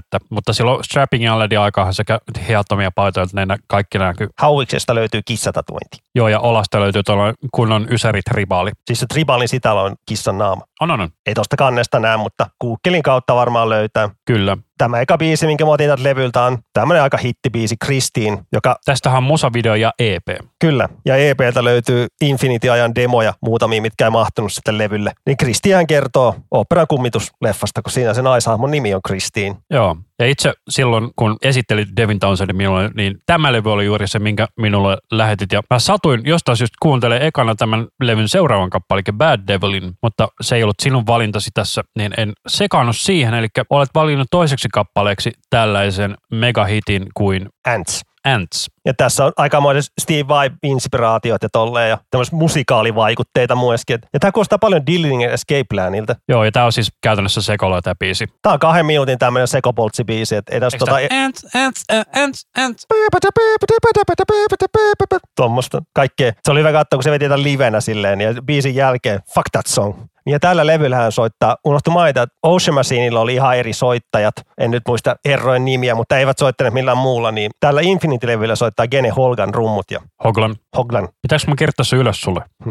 Hoglan. Ja ne rummut oli tosi simppelit, että ei, mitään tuplabasareita tai mitään liikaa tomea tai lautasia, tosi simppelit. Mut nämä on tosi oudot nämä rummut, koska ne kuulostaa täysin ohjelmoidulta, paitsi pellit. Että se voi olla, että Devin on itse sitten, kun sehän oli jo tähän aikaan kuitenkin levytuottaja, niin tota, että ehkä se on sitten itse vaikuttanut siihen, että nyt on koneen rummut ja sitten soitetaan pellit, että se kuulostaa paremmalta. Koska tohon aikaan siis 90-luvun lopussa konerummut oli oikeasti tosi huonoja. Paitsi Taipo on Niin, mutta ne oli käyttänyt tosi paljon aikaa myös siihen. Mutta siis näihin aikoihin niin siis kaikki konerummut oli sitä, että sulla oli se yksi soundi, se spellessä, niin se kuulosti aivan kauhealta. Että levyllähän on muuten masterointivirhekin. Mikäs virhe tässä on? War-biisin lopussa tulee seuraavan biisin alku. Eli että War-biisin lopussa tulee tämmöinen lo, lo, lo, lo, lo, lo, kohta, niin tämä piti olla jo seuraavassa biisissä. Ah, mutta sehän ei ole masterointivirhe, vaan se johtuu siitä, että tota, se johtuu CD-teknologiasta, koska tota, CD-ssä oli markeriflagit, sä voit laittaa negatiivisia sekunteja. Mut ei, ei, tää, ei pitää olla, ei tämä ole semmoinen. Että se on, toi, toi piti olla ihan siellä Soul Drive and Cadillakin alussa. Ihan silleen omana juttuna. Ah, niin siis joku on siis laittanut vaan flagin väärää kohtaa. Niin jotain tuommoista niinku, ihan niinku väärin tehty ja sitä ei ikinä ehti korjattu tai mitään. Mut- Ja sitten mä otin tämmöisen biisin kuin Sit on the Mountain, joka on Christine EPltä, missä oli neljä biisiä, mitä ei Infinity-levylle päässyt mukaan, koska siellä loppui studioaika ja levyyhtiö on vähän silleen, että hei, hei, hei, nyt pitää saada levyä. Esimerkiksi toi Ants biisi ei pitänyt olla edes alun perin Infinity-levyllä, eikä Bad Devil tai Colonial Boy. Ne kolme biisiä ei pitänyt olla ikinä sillä alkuperäisellä, mutta ne oli valmiita ja muut ei, niin piti jotain laittaa. Niin. Ja tosiaan niin tämä levy siis tuli vuonna 1998. Mitäs hän teki vuonna 1999? Hän kävi vähän parantolossa, kun Ai niin kuin silloin niitä huume- ja mielenterveysongelmia tuohon aikaan. Joo, kun todettiin toi kaksijakoinen mielensuuntahäiriö. Eli vuonna 1999 ei siis tullut mitään ulos häneltä. Ei tullut. Ja miksi toi Infinity on mun suosikki, niin en mä tiedä. Muista se on niin, että siinä on se Devinin Wall of Sound niin kuin ekaa kertaa oikeasti kunnolla käytössä. Jos ette tiedä mikä on Wall of Sound, niin se on siis tuotantotekniikka, jossa soittimet soittaa niin sanotusti uniksessa, eli soittavat samaa juttua, mutta eri soittimilla, niin ne koostaa isolta massalta. Ja varsinkin Phil Spector oli sellainen henkilö, kuka oli tämän tekniikan pioneeri. Ja sitä käytettiin muun muassa Beatlesin Let It Be-albumilla. Ja muun muassa ABBA käytti sitä paljon myös. Mutta vaikka toi levy on mun suosikki, niin en mä kyllä sitä suosittele. Jos pitää jollekin uudelle fanille joku Devin levy suositella, niin en mä sitä suosittele. Mä sanoisin, että sieltä kannattaa käydä kuuntelemaan se Bad Devil. Se on sellainen helposti lähestyttävä sekoilubiisi, No on se Kristiinkin vielä helpompi. mutta se ei ole sekoilubiisi. Aa, niin. Mutta tosiaan niin vuonna 2000 tuli sitten tämä Assorted Demos, jota taisi tulla kaksi kappaletta. Ei tullut, tuli yksi kappale vaan. Ei kun, ei kun joo, tuli se eka demokokoelma, missä miltä ollaan poimittukin noin se varhaiset biisit, mitä mainittiinkin, Black and White ja Coldy. Joo, eli ei mainita niitä sen enempää tässä. Mutta sitten samana vuonna tuli sitten tämä jo edellä mainittu Jason Newstenin kanssa alun perin tehty Physicist-projekti, joka siis nimenomaan pitää olla Physicist-nimisen projektin levy, mutta sitten siinä ilmeisesti James Hetfield sun muut tuli väliin, että et saatana tee tollasta. Joo, ei, oot Metallicassa, niin Metallica saa olla sun ainoa bändi. Kyllä. Niin sitten se, siitä tuli vaan Devin Townsendin projekti, ja se kuulostaa siinä tosi oudolta se levy, että se kuulostaa siltä, että niinku synat olisi soitettu niinku kitarat. Et mä otin tästä heti levyn aloituskappaleen Namaste. Tää on vähän niin kuin kevyempi Strap Young Lad-levy. Joo, sitä mä olin just sanomassa, että tämä kuulostaa vähän niin kuin Strapping Aladdilta, mutta kevyempänä. Syl lite, syl light. Niin tässä soittaa koko Strap Young Lad niin poppoa, että Miksei tästä sitten tullut Strapping Aladdin levyä? mä en mu- nyt sitä muuten tiedäkään. Koska tämä kuulostaa just siltä, että otat noin synat vähän pois ja laitat enemmän kitaraa, niin tämä on ihan selkeästi Strapping Aladdin levy. Niin, ja sitten tässä levyllä on ihan eri miksaaja, mikä on ollut, kun mun Devin on miksannut itse lähestulkoon kaikki levynsä kautta ollut sille mukana, niin tässä levyssä ei ollut mukana miksailemassa. Niin tässä on miksannut semmoinen kuin Mike Plotnikov, Joo. joka on miksannut siihen aikaan niin Cranberriesia, Kissia, Aerosmithia. Ja sitten nykyään se on miksannut jotain Hailstormia, Papa Roachia ja tolleen. Eli hän ei siis selkeästi ole miksannut metallia, vaan hän on miksannut raskasta rockia. Se on täysin eri meininki ja sen takia tämä kuulostaa ihan puuralta tämä levy. Siis ennen tätä se miksasi enemmän oikeasti perinteistä rockia. Tämän jälkeen miksannut vähän sellaista nykyajan rankempaa rockia. Niin kuin, No sitä mä just sanoin, että miksi on raskasta rockia, mutta ei metallia. Ja sen takia tämä kuulostaa ihan kakalta tämä levy, niin kuin soundillisesti. Hyvä levy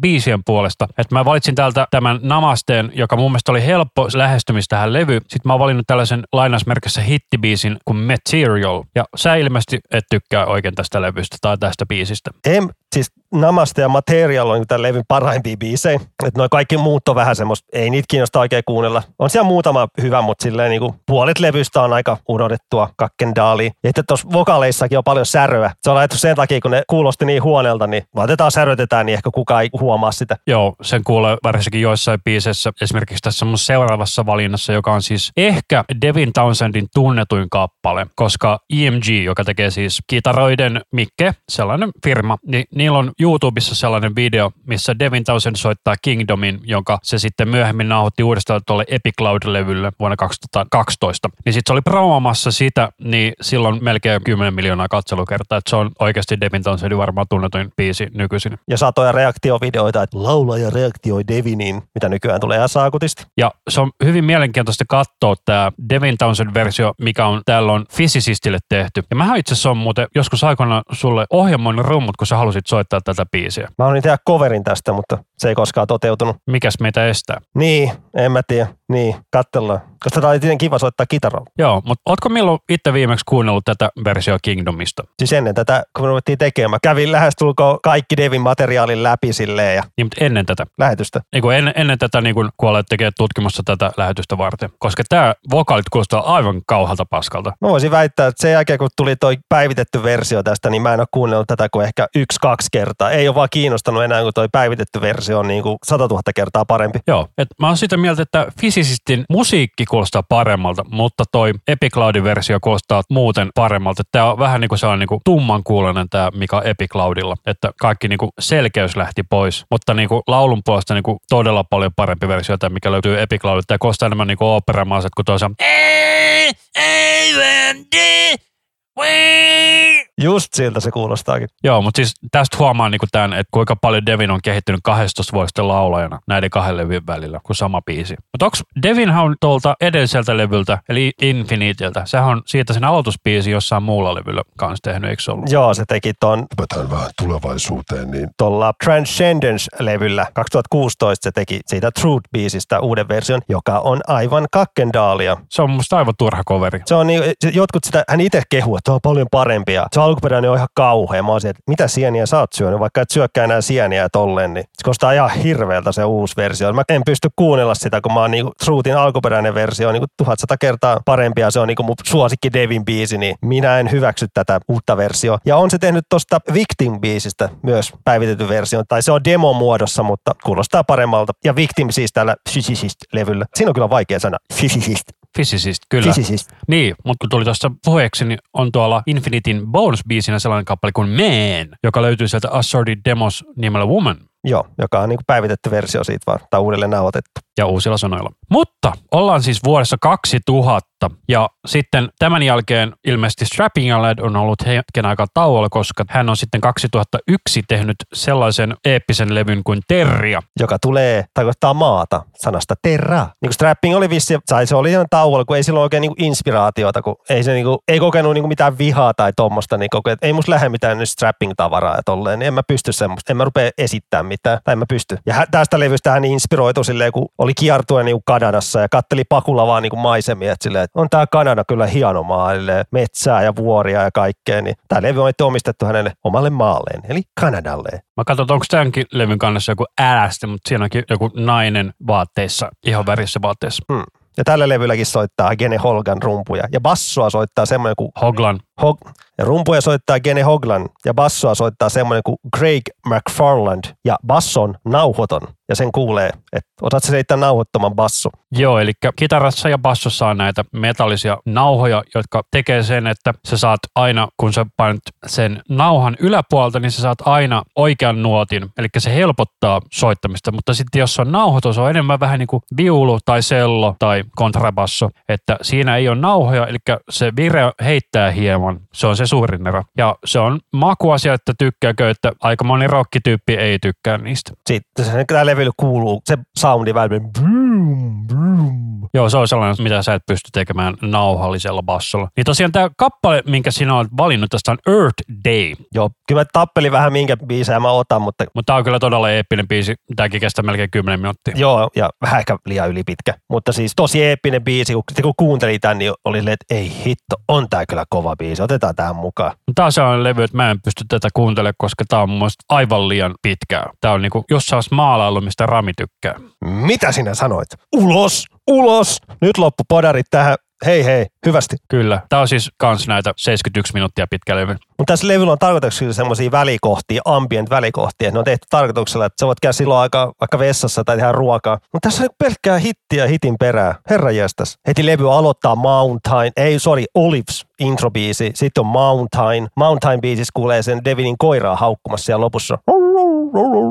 Ja mitä tässä on? Tässä on Fliukki, herra, ää, nobo, no toinen biisi, minkä mä otin on Nobody's Here, ää, Deep Peace, Canada, Tiny Tears, herra jestas. Tämä on niin kuin mun Infinitin jälkeen toinen mun Devin suosikkilevy. Ja mutta tämä on tosiaan sellainen levy, että mä en ole koskaan päässyt tähän sille oikeasti kunnolla sisään. Juurikin sen takia, että tämä on näitä isoja maalailulevyjä, mitä Devin on tehnyt. Ja tämä Nobody's Here niin kuin vähän summaa koko tämän niin kuin levyn ja sen ajan. Että vähän tämmöinen yksinäinen haikea ja Ja Devin teki tosi paljon sitten myöhemmillä levyillä tämän tyylistä matskua. Esimerkiksi tuo melkein koko kiilevy kuulostaa tällaiselta, tällaista akustista meininkiä. Ja kun siihen aikaan oli sävelstää Terrion biisejä, niin se niin heräsi aamulla, teki kahvit, poltti vähän jointtia ja sitten istui kitarankaa ja jamitteli siinä sitten. Ja sen kuulee, että tässä on vähän, ehkä sen takia tämä on vähän tämmöinen jamittelulevy välillä, kun tässä on vähän pössytelty siihen aikaan niin paljon. Niin.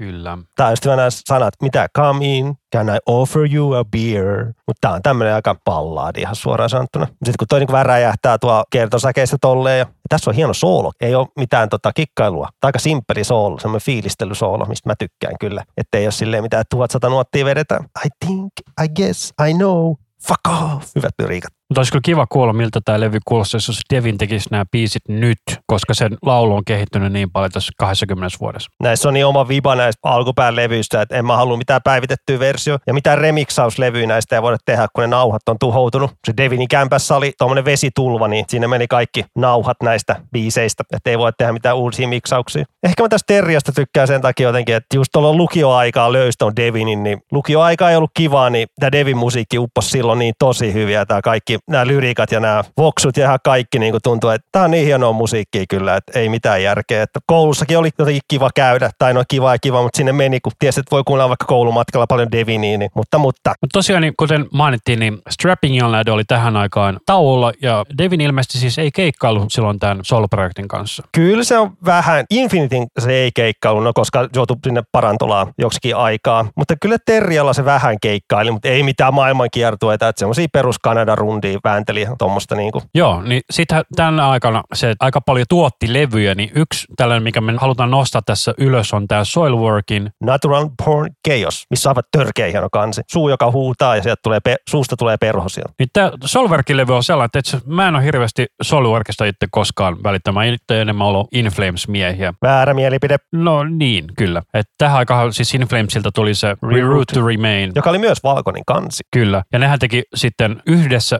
musiikkivideo, jotka näyttää samaa. Sitten ne musiikkivideo idea on se, että toinen bändi kävelee kadulla ja toinen bändi tulee autolla, lava-autolla ohi ja sitten ne heittää niitä lumipalloilla ja sinne soittaa kellarissa. Että Soilworkilla oli punainen musavideo ja sitten Inflamesilla oli sininen. Ja se tappelu voitti Soilwork. Eikö se tappelu voitti aina se, kun musavideo se oli? Ai se meni sille, okei. Okay. Mutta se ei ollut tällä levyltä se Soilworkin biisi. Joo, mutta muista vaan, että näihin aikoihin se tuli. Se on 2001 2 vai 2000, jotain sitä luokkaa. Joo. Tosiaan tämä kappale, mikä sä paljon on Mindfields ja Black Star Deceiver. Joo, Mindfields on mun suosikkibiisi tältä levyltä, vaikka olisi se levy aloitusbiisi Follow the Hello myös tosi kova tai As We Speak, mutta mä otin ottaa tämmöisen vähän niin kuin kadonneen helmen, eli Mindfields. Ja eikö tämä nimenomaan tätä Göteborgin niin kuin dödistä? Jättebra. Melodista death metallia. On. Törkeän kovat voksut, niin kuin Devin niihin panosti paljon, varsinkin tuo ääntämiseen. Et Devin itse sanonut, että hän saa ihan liikaa kredittiä siitä, että hän on tuottanut tätä, että ei se niin paljon tehnyt tähän tälle levyllä, niin kuin, mutta noihin lauluihin se keskittyy ja niitä se tuotti paljon. Ja sen kuuleekin, että mikäs laulaa nimi on Björn, kuulostaa aivan törkeä hyvältä. Björn Speed Street.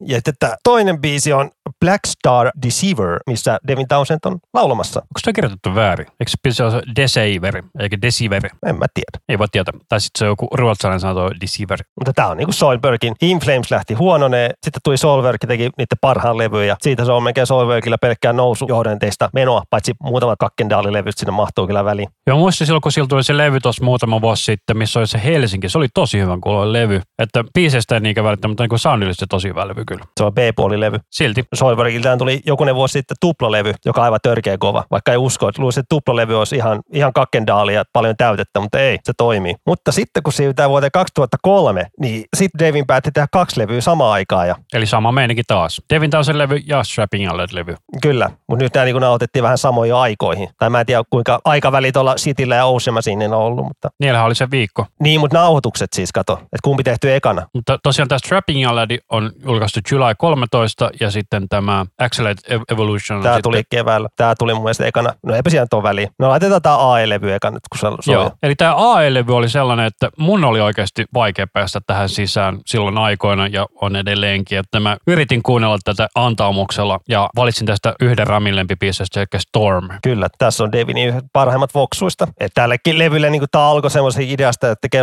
romanttisia rakkauslauluja. Ja sen kuuleekin. Tällä levyn biisit toimisi akustisesti tosi hyvin. Ja tämä levy on muutenkin vähän back to basic, eli tosi simppeli, että se hommasi ihan uuden bändin tähän soittaa ja niille se sanoi, että nyt vetää simppelisti, että ei kikkailla. Ja silleen kun näissä vokaaliraitojakin on tuli yksi vaan, maksimissaan kaksi. Että saatu semmoinen live-soundi tähän levylle. Ja tässä levyn nauhoituksessa voi kertoa hassu jutu, että silleen, niin kun se oli studiolla nauhoittelemassa tätä levyä, niin vessa oli yläkerrassa. Ja että kun on kauhea vessa, että Devin oli se, että en mä jaksa noita portaita, niin siellä portaiden alla oli kissan hiekkalaatikko. Sitten katsoi laatikkoa, la, laatikkoa ja mietti vähän, että kehtaisko. E, no jos mä, mä teen tämän kerran. Se jatkoi sitä viikon. Teen sen vain kerran viikon Joo. ajan. Ja sitten vaimo tulee viikon jälkeen, kissassa on jotain vikaa. Ai on vai? Hmm, mitä?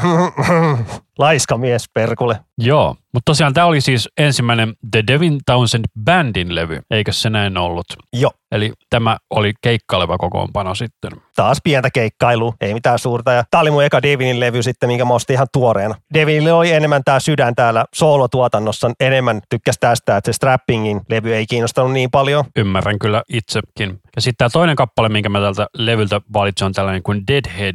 Tämä on niinku, tämä biisi kestää kahdeksan minuuttia. Yli kahdeksan minuuttia kyllä. Tämä on niinku 80 prosenttia instrumentaali, mutta livenä toimii aivan törkeän hyvin. Jos mä aivan väärin muistan, niin olisiko tämä Alien-levyn sillä Special Edition DVDllä, että se vetää livenä tämän? Ei, siinä on vaan making offi.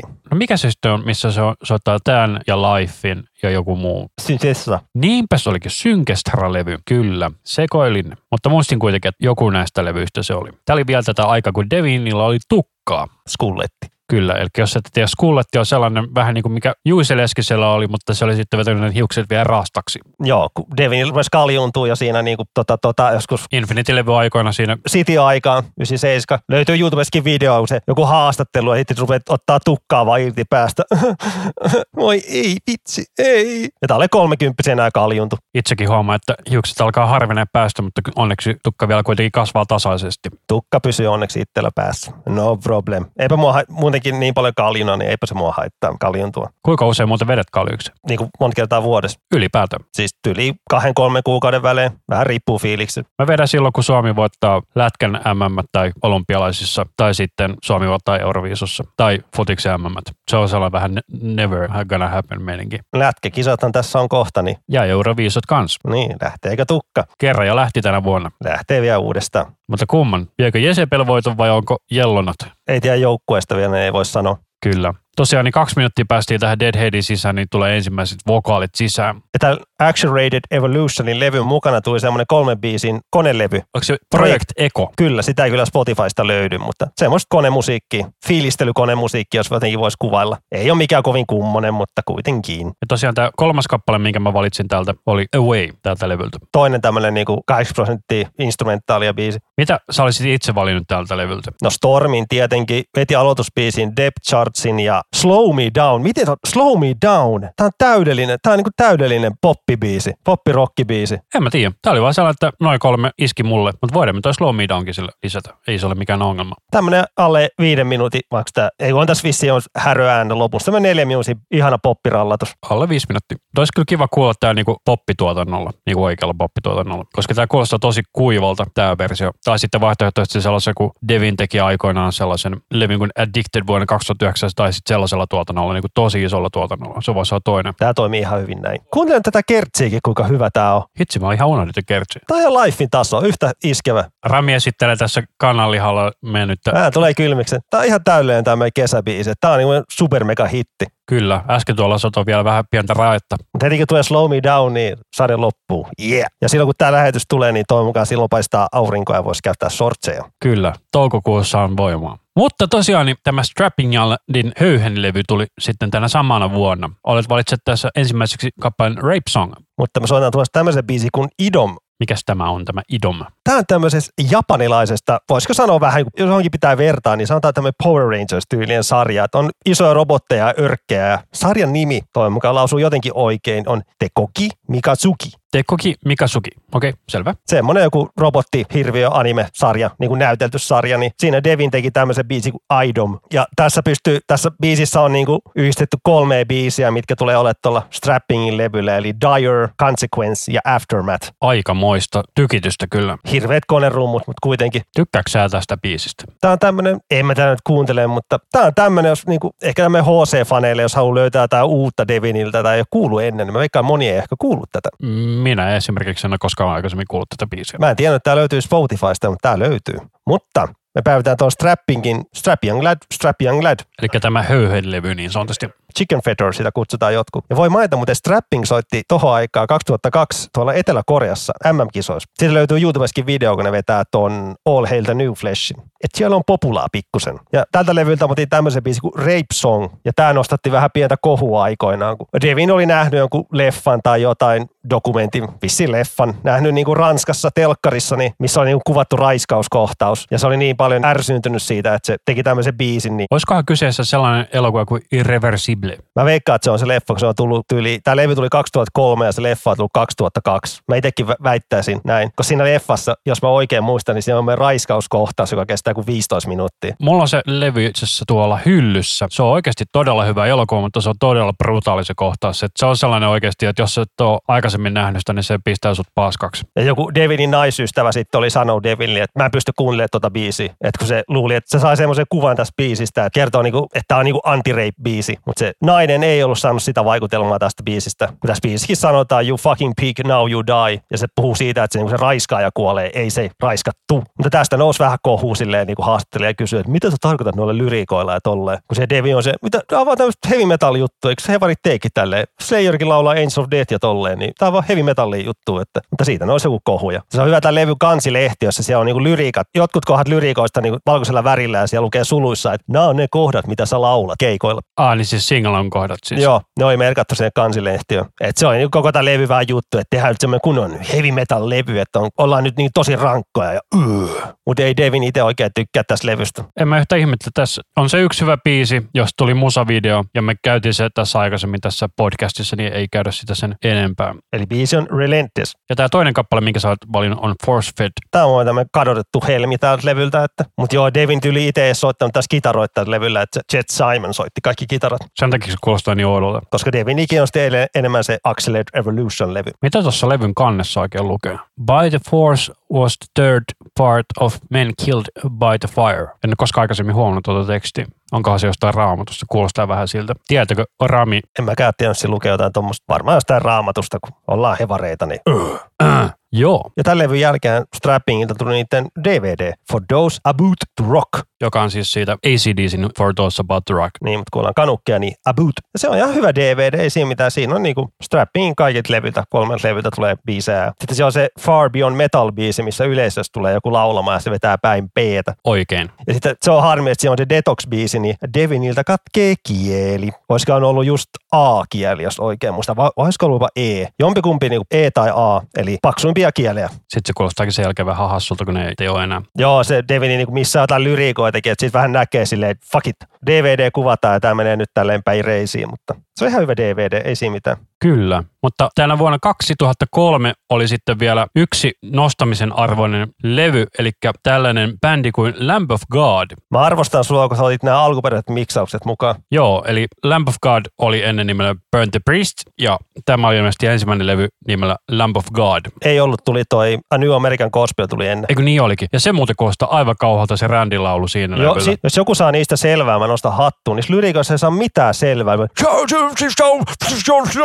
Vaikka katsoo lyrikoita, niin siitä ei saa mitään selvää. Mä en ymmärrä sitä levyä. Mutta sitten tässä levyllä se on täysin toisinpäin. Tässä on oikeasti tosi hyviä sanoista selvää. Joo, varmaan Devin vähän tökkinyt sitä ja tolleen. Joo, sitä hän sanoi silloin, että niinku Devin Townsend oikeasti niinku panosti siihen tuotantoon tosi paljon, vaikka se tosi epäorganisoitunut kaveri olikin silloin. Joo, alkuperäinen levy kuulostaa vähän kököltä, kun siellä oli niin paljon studio-ongelmia ja kaikkea. Ja muistaakseni Devin ei saa niinku mixausboardia oikein ymmärtänyt ymmärtänyt kunnolla, miten toimii ja kaikkea, niin tämä vähän kuulostaa, mä itse tykkään tästä soundista. Tämä on vähän tämmöinen tosi aika kökkömäinen, mutta en mä tiedä. Joo, tämä oli miksattu uudestaan sitten sen Machinein kanssa, joka on sitten kaikki tämän jälkeiset levyt tehnyt. Ei ollut Machine ollut miksaamassa. Olisiko ollut semmoinen kuin Josh Warburn tai joku ton tyylinen. Okei, mutta, No, mutta kuitenkin Machine ei ollut miksaamassa. joo, mutta kuitenkin niitä miksattiin uudestaan. Sitten se kuulostaa tuotannollisesti paremmalta, mutta mä itse kanssa tykkään näistä alkuperäisistä versioista enemmän. Eli valitsin tästä ensin tällaisen kappaleen kuin A Devil in God's Country. koska Devin on mukana tässä. Kyllä, hän on laulamassa sellaisia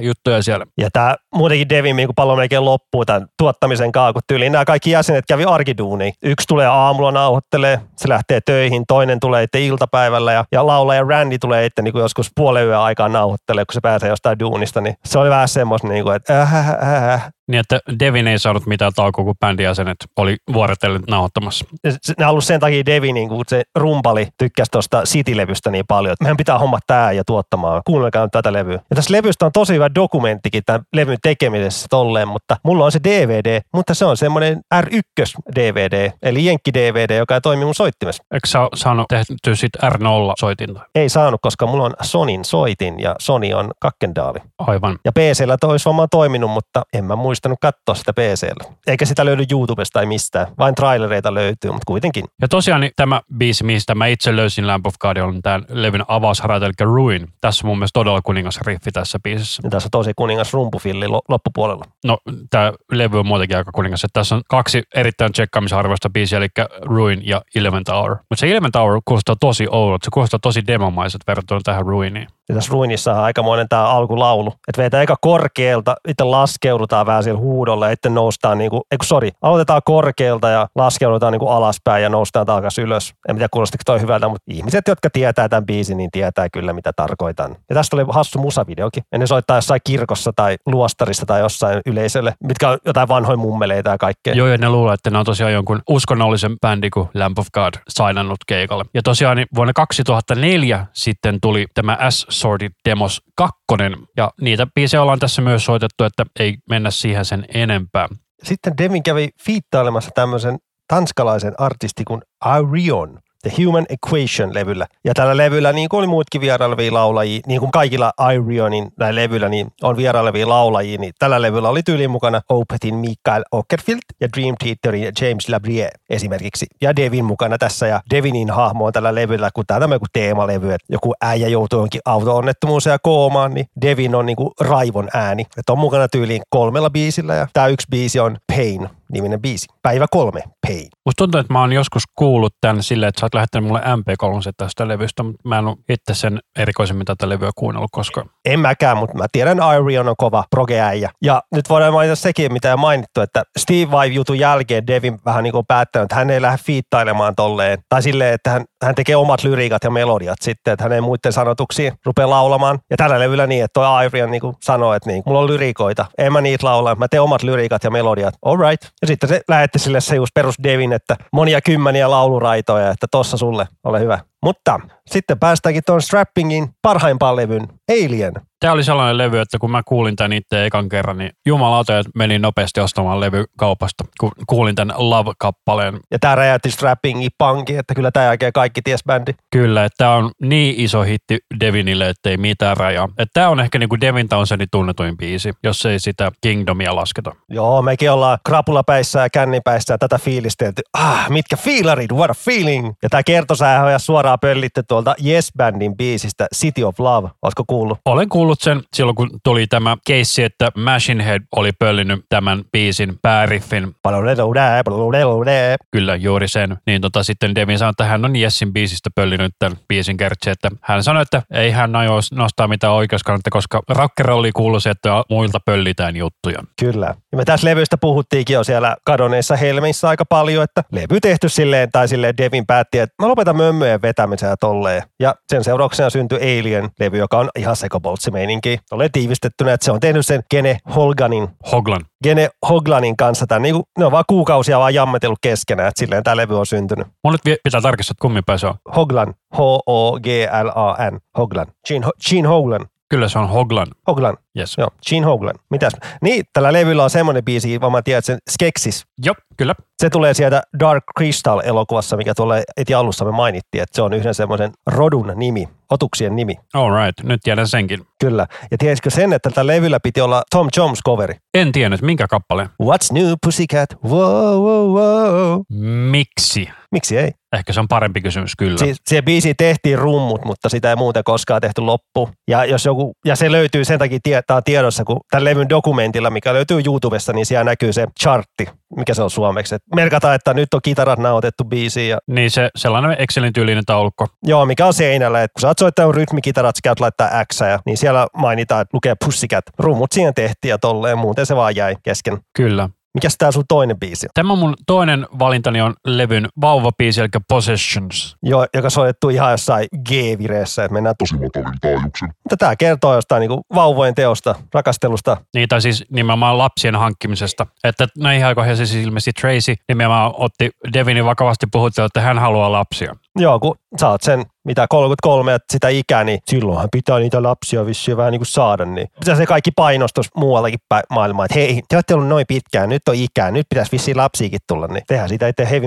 Joo, meillä on ollut vähän sama homma, että, tota, että jos haluaisi lapsia tehdä, niin alkaa olla aika viimeisiä vaiheita, koska ikä alkaa olla kuitenkin kohta 40 kummallakin, niin alkaa ihan fysiikka sitten va- ottamaan vasta, että tuleeko sperma, mikä toimii vai ei ja mitä näitä nyt on. Mutta tosiaan niin tämä on oikeasti todella hyvä levy. Että jos City on hyvä tutustumislevy, niin tämä on sitten hyvä seurantalevy. Kyllä mä ehkä Strapping antaisin tämän niin kuin ekaksi levyksi. Jos pitäisi joku levy kuunnella, niin kun tällä levyllä on herra jästäs, toi Shitstorm, mikä tuo meidän listalla onkin, niin ei herra jästäs. Se on niin semmoinen raivotusbiisi, ei mitään järkeä. Eikö se ollut jossain meidän, Kadonneet helmet. kyllä, Sulla oli siellä se Rentless ja mulla oli tämä Shitstorm. niinhän se oli. Pakko mainita tuon levyn viimeinen biisi, Infodump. Se on semmoinen 10 minuutin ambient biisi, niin se on vähän niin kuin semmoinen juttu, että mitä Devinin päässä silloin liikkuu, kun te- teki tätä levyä. Että se on aika ahistavaa kuunnella sitä biisiä, että kuuntelepa joskus vaikka keskellä yötä kuulokkeiden kanssa. Sitten mä oon merkannut näkö itselleni, että mä oon tykännyt tästä We Tää Ride-kappaleesta on, myös. Joo, se oli keskeytin, mutta tämä on myös tosi kova. Mä unohdin We Ridein. Noin, nyt sekin on siellä soittolistassa. Tästä tulee siis todella pitkä soittolista, jos ei olla mainittu. Me ollaan nyt vasta listan puolessa välissä, meillä on 40 biisiä tässä yli. Että tulee kuunneltavaa. Ja sitten Infodumpissa pitää vielä mainita, että siellä löytyy Morsen kooditus, sähkötystä, eli sitä, että, tiedät varmaan, niin siellä on niinku, sitä kuuluu, niin se niinku tarkoittaa om, Om. om, niin se on silleen niinku täpätty. Ja siinä on se sama tempo kuin tuolla niinku Chill Doylin yhdellä biisillä, missä laulaa You're a puppet. You are a puppet, jos haluaa käydä kuuntelemassa. Ja tolle spoilausta ja tulevasta, mutta kuitenkin. Morsetuksesta tuli mieleen, että mä haluaisin sanoa, että Musen Second Law-levyllä on yksi biisi, olisikohan se ollut Panic en muista nyt ulkoa, niin siinä rumpukomppi morsettaa sanan tits. On se härski. Kyllä, Ennen kuin mennään seuraavaan levyyn, tolle, tässä biisissä on hyvä soolo, tässä We Rideis. niin on. Jet Simon on kyllä tosi ko- kova vetää kyllä. Varsinkin toi loppusoundi, mitä se soittaa tuolla? Soittaako se noita hiluääniä jotenkin, menee Se otelaudassa alas? soittaa hiluääniä niin kuin joko ylös alas tai sitten toiseen suuntaan. Kova soolo, kova soolo. Vähän niin kuin toi System of a Downin toi alku. Suiti pii. Niin, kyllä. Tiluliluli, tiluliluli, tiluliluli. Samantyylinen, mutta erilainen. Joo, eli tosiaan niin tämän jälkeen sitten Devin keikka oli ihan helvetisti silloin 2005, kun tämä levy on tullut tästä Rapping Lady kanssa, koska toi Love oikeasti räjäytti sen pankin ja sitten ne kävi muun muassa Suomessa sitten The New Blackin aikoihin, joka on sitten tullut 2000, 2006. Kyllä. Silloin Strapping tuli provinssiin ja vaikka olin siihen aikaan tosi kova fani, niin en ollut katsomassa. Muutama tuttu siellä oli ja kyllä sieltä tuli sitä vittuilua kyllä niin paljon. Yksi kaveri mut kyllä kännis kysyikin ennen sitä provinssia tai kuukausi ennen. Mitä jos joku niin frendi maksaisi sulle sen matka ja lipu, niin menisitkö katsoa? Ja toisin varmaan saanut tolleen, kaverit olisi sponsannut, mutta en mä lähtenyt siihen. En mä siellä halunnut lähteä mukaan. Että kyllä mä olisin itse halunnut maksaa kaikkea tolleen. Kyllä harmitti. Ja nyt Anssi voi kertoa tämän hyvän vitsin. Joo, mäkin olisin voinut siis maksaa sut sinne lainalla. Ei se ole siitä kiinni. Mutta enemmän se oli varmaan siitä, että ei vaan kiinnostanut siinä vaiheessa, että on ollut paljon töissä kiirettä sun muuta. Mutta tosiaan niin siis Sä unohdit kertoa se vitsi, että mua varmaan aika paljon. sylettänyt. Kyllä.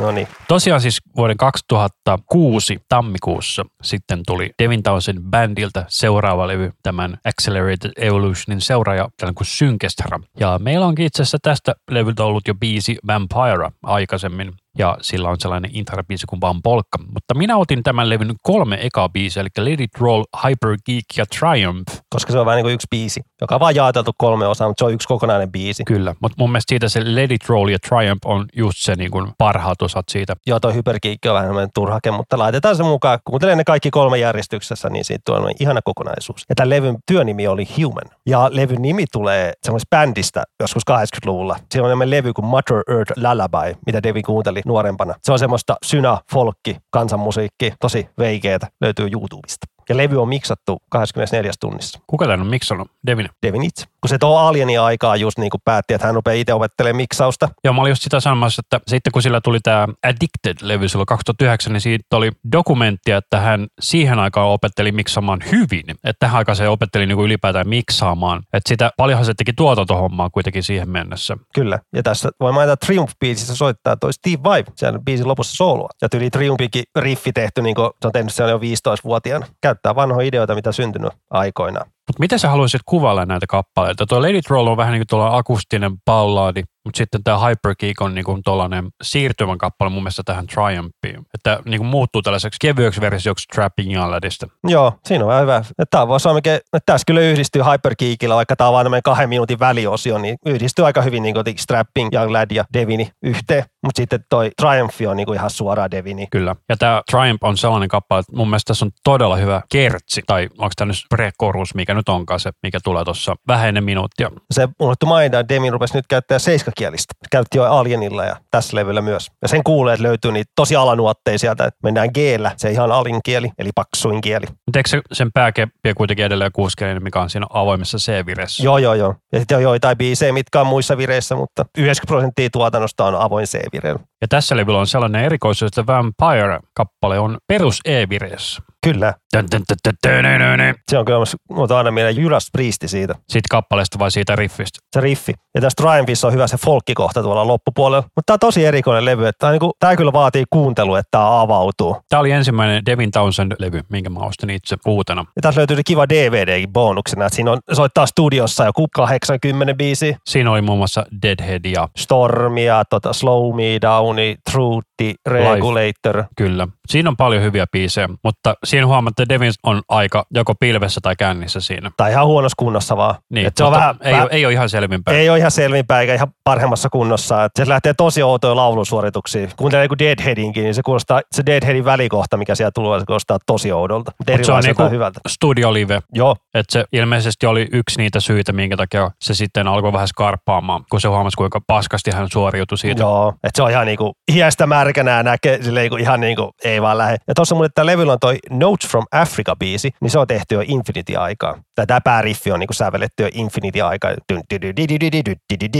Ai niin, onhan tässä toi levyllä toi Sunset-biisi, mikä on myös E-vireessä. Ei kun, eikö tässä olisi levyllä se on se Sunshine and Happiness? Eikö tässä levyllä ole semmonenkin biisi? Ei. Missä se on? Kun tämä Sunset on tämä välibiisi? Joo, se puuttuu täältä Spotifysta. Tällä levyllä on semmoinen kuin Sunshine and Happiness. Onko se, se, se on kuin, bo, ehkä se, se kuuluu niinku siihen levyyn, että se ei ole mikään bonusbiisi. Kyllä se löytyy Spotifysta. Ei, kun Song Unavailable, you can start radio based on this artist. Eli se on ilmeisesti jollain... Se on blokattu täällä Euroopassa. Haistakaa, mikä levyyhtiö tässä on? Heavy Devil. Haistakaa Heavy Devil paska. Devin oma levyyhtiö. Kyllä. Mutta se on siis tuo julkaisija kikkailu. Sähän lähetit mulle sen videonkin, missä se yksi tyyppi arvostelee 2000-luvun parhaimpia biisejä. Hei, Don Devin biisi. Ja tämä ei toimi. Minä olen kanadalainen ja tämä ei toimi Kanadassa. Joo, eli tosiaan niin Nick Nocturnal arvostelee 2000-luvun parhaita Spotify Metal-listaa, niin siellä oli kertoa, että hän oli just sillä hetkellä Kanadassa ja Devinin biisi ei toimi siellä. Että oikeuksissa on välillä erikoisuuksia. On, on siis joissain päin niin ei Jenkeissäkään kaikki toimi. Niin kuin Suomessa meillä on hyvä, että täältä löytyy niin Devinin, niin lähes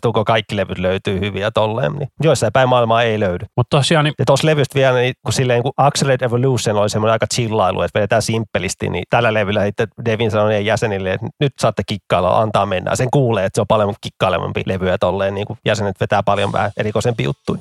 Mutta tosiaan niin silloin 2006 vuonna Strapping Young Lad sitten julkaisi ilmeisesti toistaiseksi viimeisen albuminsa. Se oli viimeinen, kun silloin oli levysopimus, että siinä on levysopimus, mikä kattaa lyhyt matikka. Viisi levyä, ja Devin halusi olla uskollinen sille ja tehdä ne viisi levyä. Niin The New Black on viimeinen levy, ja tässä oli semmoinen niin levyyhtiöllä tiukko linja, että levy pitää saada ennen kesää valmiiksi. Kun kesällä tuli Osfest-festarit sun muut, niin se pitää saada sinne valmiiksi. Ja Devin otti tämän haasteena, että kyllä hän onnistuu siinä. Kyllä tälläkin levyllä löytyy ihan kivo juttui, mutta en mä oikein, jotkut biisit on ihan dibadabaa mun mielestä. Joo, taas on levy, mitä mä oon yrittänyt tätä kuunnella. Siis mä en omista tätä levyä itse, en ole koskaan omistanutkaan. Niin mä oon aina yrittänyt päästä tähän sisään, mä en vaan pysty. Tämä biisi, mitä me kuunnellaan, tämä Almost Again, niin tämähän oli siis joku sinkkubiisi, muistaakseni musavideobiisi. On musavideo. Tää on tämmönen niinku kiva riffi, missä on blast beatti. Niin, mutta mun mielestä tämä levy kokonaisuus on aika heikko. Ja tässäkin levyllä on niinku vain yksi vokaaliraita. Et mikä sulla itse on suhde tähän levyyn? Kuten vähän sanoin, niin tässä löytyy ihan kovia biisejä, esimerkiksi toi Wrong Side on kova, ja se oli se eka sinkku ja musavideo. Mutta jotenkin kyllä tässä vähän kuulee, että tämä on hätäisesti tehty. Jotenkin tämä on aika poppituotanto muutenkin tällä levyllä. Et mun mielestä niin Physicist olisi pitänyt olla Strapping on levy ja tämä olisi pitänyt mun mielestä olla Devin Townsend levy. No ei se nyt ihan niin. Että on tämä paljon rankempaa. Ja toiseksi biisi oli tämän New Blackin, mikä on kyllä aivan törkeän päheä. No mutta jos sä mietit jotain Transcendence-levyä, niin se on about yhtä rankkaa kuin Strapping on levy. Et se on hirveän näkökanta asia. Että on tämä levyllä se You Suck, mikä on niinku ihan puhdasta strappingi. No joo, ja tosiaan tämä toinen kappale, minkä sä valitsit, oli tämä The New Black, eli tämän levyn nimikkokappale. Ja päätösbiisi. Tässäkin biisissä niinku se biisin loppu on kova. Mulla tulee jossain syystä Juular tosi paljon mieleen tästä. Että onkohan Devin sitten sille levylle niinku näitä vanhoja Strapping juttuja niinku kierrättänyt. Hyvin mahdollista. Mutta tämä Strappingin viimeinen. Kävi vetää Euroopan rundia vähän ja sitten kävi Osfestillä soittamassa. Ja Osfest, eli Osi Osbonen festivaali, missä on bändejä. Paljonkaan siellä on bändejä oli soittamassa kesäsi yhtenä päivänä joku 30. Ei välttämättä riitäkään. Muista ne on neljä lavaa siellä. Joo, ja niin kuin ekat bändit aloitti soittaa joskus yhdeksältä aamulla. Ja Strappiin kuului se aamujuttu, että se vissi niitä keikat alkoi joskus 11 aamulla tai jotain. Niin whoopidoo, puoleksi tunniksi vetää heviä. Sitten loppupäivä on vapaata. Mutta se on kyllä mielenkiintoista aina katsoa, kun ulkomaalaiset bändit tulee Suomeen kesällä festareille, ne ihmettelee, kun täällä on vielä valossa. Joo, toi joku Alice in Chainskin oli jossain Oulussa kesällä soittamassa, niin se oli ihan järkyttynyt, kuinka ihmiset vaan ryyppäilee aamu kahdelta ja oli ihan valosaa vielä, niin se oli ihan järkyttynyt, mitä hittoa täällä tapahtuu. No se on sellaista, kun meillä on puolet vuodesta pimeätä kuin perseessä, niin totta kai se nyt pitää se valo käyttää hyödykseen ja ryypätä niin paljon kuin pystyy. Mutta tosiaan niin tämän New Blackin jälkeen siis Strapping on Led hajosi hyvin pian sen jälkeen. Olisiko se ollut 2007, kun ne Siis lopetti? 2006 sen kesän jälkeen. Niin, niin. Ja muu, muu kaikille tuli niinku ihan yllätyksenä vähän silleen, niinku, että mitä hittoa. Meillä on nyt tätä niinku suosioita ja menestystä jatketaan, mutta ei Devini, ei sitä inspiroitunut enää tehdä tämmöistä niinku väkisin vääntää mitä aggressiivista musiikkia. Ja siellä syntyi se lapsikin silloin 2006, että kun se oli silloin provinssissakin soittamassa, niin oli joku soundissa kuin haastattelu, niin se, sekin haastattelija sa- kommentoi siihen heti alkuun, että tämä on niin kuin maailman surkein haastattelu ikinä. Devini ei vaan kiinnostanut. Lavallahan se esittää, että öö, mä oon heavy metal äijä, öö, mä oon kuningas. Mutta heti kun keikka loppui, niin se on silleen, mä haluan kotiin. Mä haluan kotiin. Mitä mä teen tässä Suomessa? Mä haluan kotiin mun muksulluani. Kyllä, Devinhän on sisimmiltään iso nörtti kuitenkin. On, on, on. Ja mitekäs sitten aikajana tästä sitten jatkuu? Sittenhän se alkoi tekemään kaiken näköistä niin soolomatskua, noita ambienttijuttuja, mutta ei mennä niihin nyt. Mutta tota... Se rupesi tuottaa paljon muiden bändin levyjä. Hän tuotti esimerkiksi tämmöisen bändin kuin Guar, mistä tullaan puhumaan paljon enemmän tulevaisuuden jaksossa, mutta sanotaan näin, jos joku ei tiedä mikä on Guar, niin Guar on se monen, mä en halua verrata heitä Lordiin, mutta mä vertaan, niin kuin saa jonkinlaisen mielikuvan. No siis se on Lordi ennen Lordia, että se on sellaista niin kuin, enemmän kuitenkin thrash metal soundilla sanoisin kuitenkin. Joo. Eli hirviömetallia. Hirviömetallia K18-versiossa, että siellä keikalla vetää päitä poikki ja verta lentää katsomaan. Ja Kyllä, että vähän niin kuin rankempi versio Kissistä thrassimeiningillä. Ja itse asiassa ensimmäinen biisi, mitä mä oon koskaan kuullut Kuari, oli sen niminen biisi kuin Fucking an Animal. joka ei kyllä kuvasta Kuaria niin kuin yhtään. Ei, mutta siinä on hauska musavideo. On, on. Mä en edes muista, mikä eka biisi Kuarilta kuuluu. Ei kun muistapas, Saddam a Go Go. Ei kun sorry, Jack the World. Koska Beavis ja Butthead. Kyllä, Beavis ja Butthead toi tosi paljon eri metallibändejä silloin aikoina maailmankartalle. Ja itse asiassa tässähän kävi silleen, että yksi päivä sä pistit mulle viestiä, että haluatko myydä, kun mä ostin siis joskus aikoinaan eBaystä, Amazonista jostain ostin Quar DVD-boksin, niin sä kysyit, että haluatko myydä? Mä sanoin, toki, se on mun mutsi Ollakalla. Mä kävin hakemaan sieltä ja toin se sulle sitten. Sä tajua, kuinka onnellisesti sä teit, mutta silloin kun mä sain sen boksi. Siinä oli se yksi livekeikka, mikä mulla oli vhs silloin 97, 98. Mä katsoin sitä niin paljon ja mä oon sen jälkeen aina halunnut sen DVDlle. Siitä löytyy YouTubesta joku versio, mikä kuvattu niinku kameralla niinku telkkarista, eli tosi kökköversio, niin nyt se löytyy aitona hyllyssä, että ai että. Mutta toimiko se sulla, koska se on R1 kanssa? Toimi, toimi. Mä testasin heti, että toimi, toimi. En mä tiedä, miksi se toimi. Onko vai taitte ne oikeasti R0? Se voi olla, että se on R0, mutta vaan pakkauksessa lukee R1. Siis suuri erohan siinä on se, että onko se NTS vai PAL, mutta nykyaika sillä ei ole mitään merkitystä, koska kaikki os, telkkarit osaa näyttää sekä NTS että PAL-formaatteja. Ja unohtu mainita, että tämä levy, minkä Devin tuotti Guarilta, on Beyond Hell ja otin biisin Tormentor siltä levyltä, koska tällä Devin laulaa tai hoilailevaa He's Tormentor, Tormentor. Ja tämä Quarin laulajan soundi on tosi mielenkiintoinen. Odedus Orangus, a.k.a. Dave Brogie, rest in peace. Se oli surun päivä, kun Dave lähti maailmasta pois. Ja siitä he on monta vuotta, kun se kuoli. On siis melkein kohta kymmenen vuotta, ei kun kahdeksan vuotta. Ja Voiko joku toinen Quarin sen, kun kuoli tässä vähän sitten? Ei, niin kuoli kitaristi vähän ennen Davea. Okei, sitten mä muistin vaan väärin. Se oli tosi, Guari fanittanut joskus vuodesta 98, niin se oli kyllä semmoinen, eikä koskaan nähnyt livenä, niin eipä ne kyllä koskaan Suomessa ole käynytkään, mutta silti se harmitti. Mutta Guarista voidaan puhua tulevaisuudessa vähän enemmän. Kyllä. Mikäs sulla sitten tämä seuraava listalla oleva? Devin kävi myös tuon laulaja Annege van Giersbergen, mikä ollaan täällä myös mainittu muutamaan otteeseen, eli The Gathering Bandin laulaja ja on laulanut Amorfiksenkin levyllä ja tolleen. Tuommoinen tunnettu naislaulaja, niin hänen levyllään kävi säveltämässä yhden biisin, Just Fine. Ja kun tietää, että on Devinin tekemä biisi, niin sen kyllä kuulee. Joo, ja itse asiassa mä oon Anneke van Giersbergenin soul-keikalla ollut. Siellä oli se Danny Kavanain kanssa. Oli keikalla Lutakossa. Ja Danny Kavanahan siis oli tuosta Anathemasta. Niin oli heidän duokeikallaan Jyväskylässä, niin sitten hän ihmetteli, että miten sulla on tällainen lippu? Mulla oli siis lippu yhdelle keikalle, missä me käytiin Ramin kanssa, mutta kerrotaan siitä kohta lisää. Kyllä. Mä kävin katsoa heidän keikkaa tuo Tavastialla. No niin, eli sama kiertue. Joo, ja se keikka jäi ärsyttämään, koska piti lähteä ennen kuin keikka loppuu, koska siihen aikaan VR meni tosi huonosti junat. Et mun mielestä mulla tuli 11 juna ja seuraava tuli puolen yöltä. Ja mulla oli seuraavana päivänä töitä, niin se oli mua pakko mennä tuo 11 junalla, että en mä voi millään puolen yön jälkeen mennä. Että mä olisin ollut sängyssä vaan joskus yhden aikaa. Kyllä. Ja joo, Devin tuotteli paljon noita kaikkia bändejä, jotain metalcore-bändejä, vaikka Darkest Hour, tuotti niiden levyä, parikin levyä tuotti ja tolleen, ja et sai niinku jotain elantoa ja tolleen itselleen. Ja, mutta silleen se elämä sitten, kun tuli lapsi, niin vaimolle iski masennus, lapsi tarvii lääketystä ja Devin päätti lopettaa kaikki aineet ja alkoholin, niin hän lihokin siinä semmoiset 20 kiloa ja Ja sitten siitä tuli normaalipainoja. niin, sillä oli kaikki inspiraatio hukassa ja sitten se oli menossa hakemaan lainaa, että se oli hieno puvu laittanut päälle. Se katsoi itsensä peilistä ja siihen aikaan silloin se skulletti, niin se katsoi vaan itsensä ja sanoi itselleen, mä näytän ihan Krusty the Clownilta. Eli se on siis hahmo Simpsonista, jos te ette tienneet.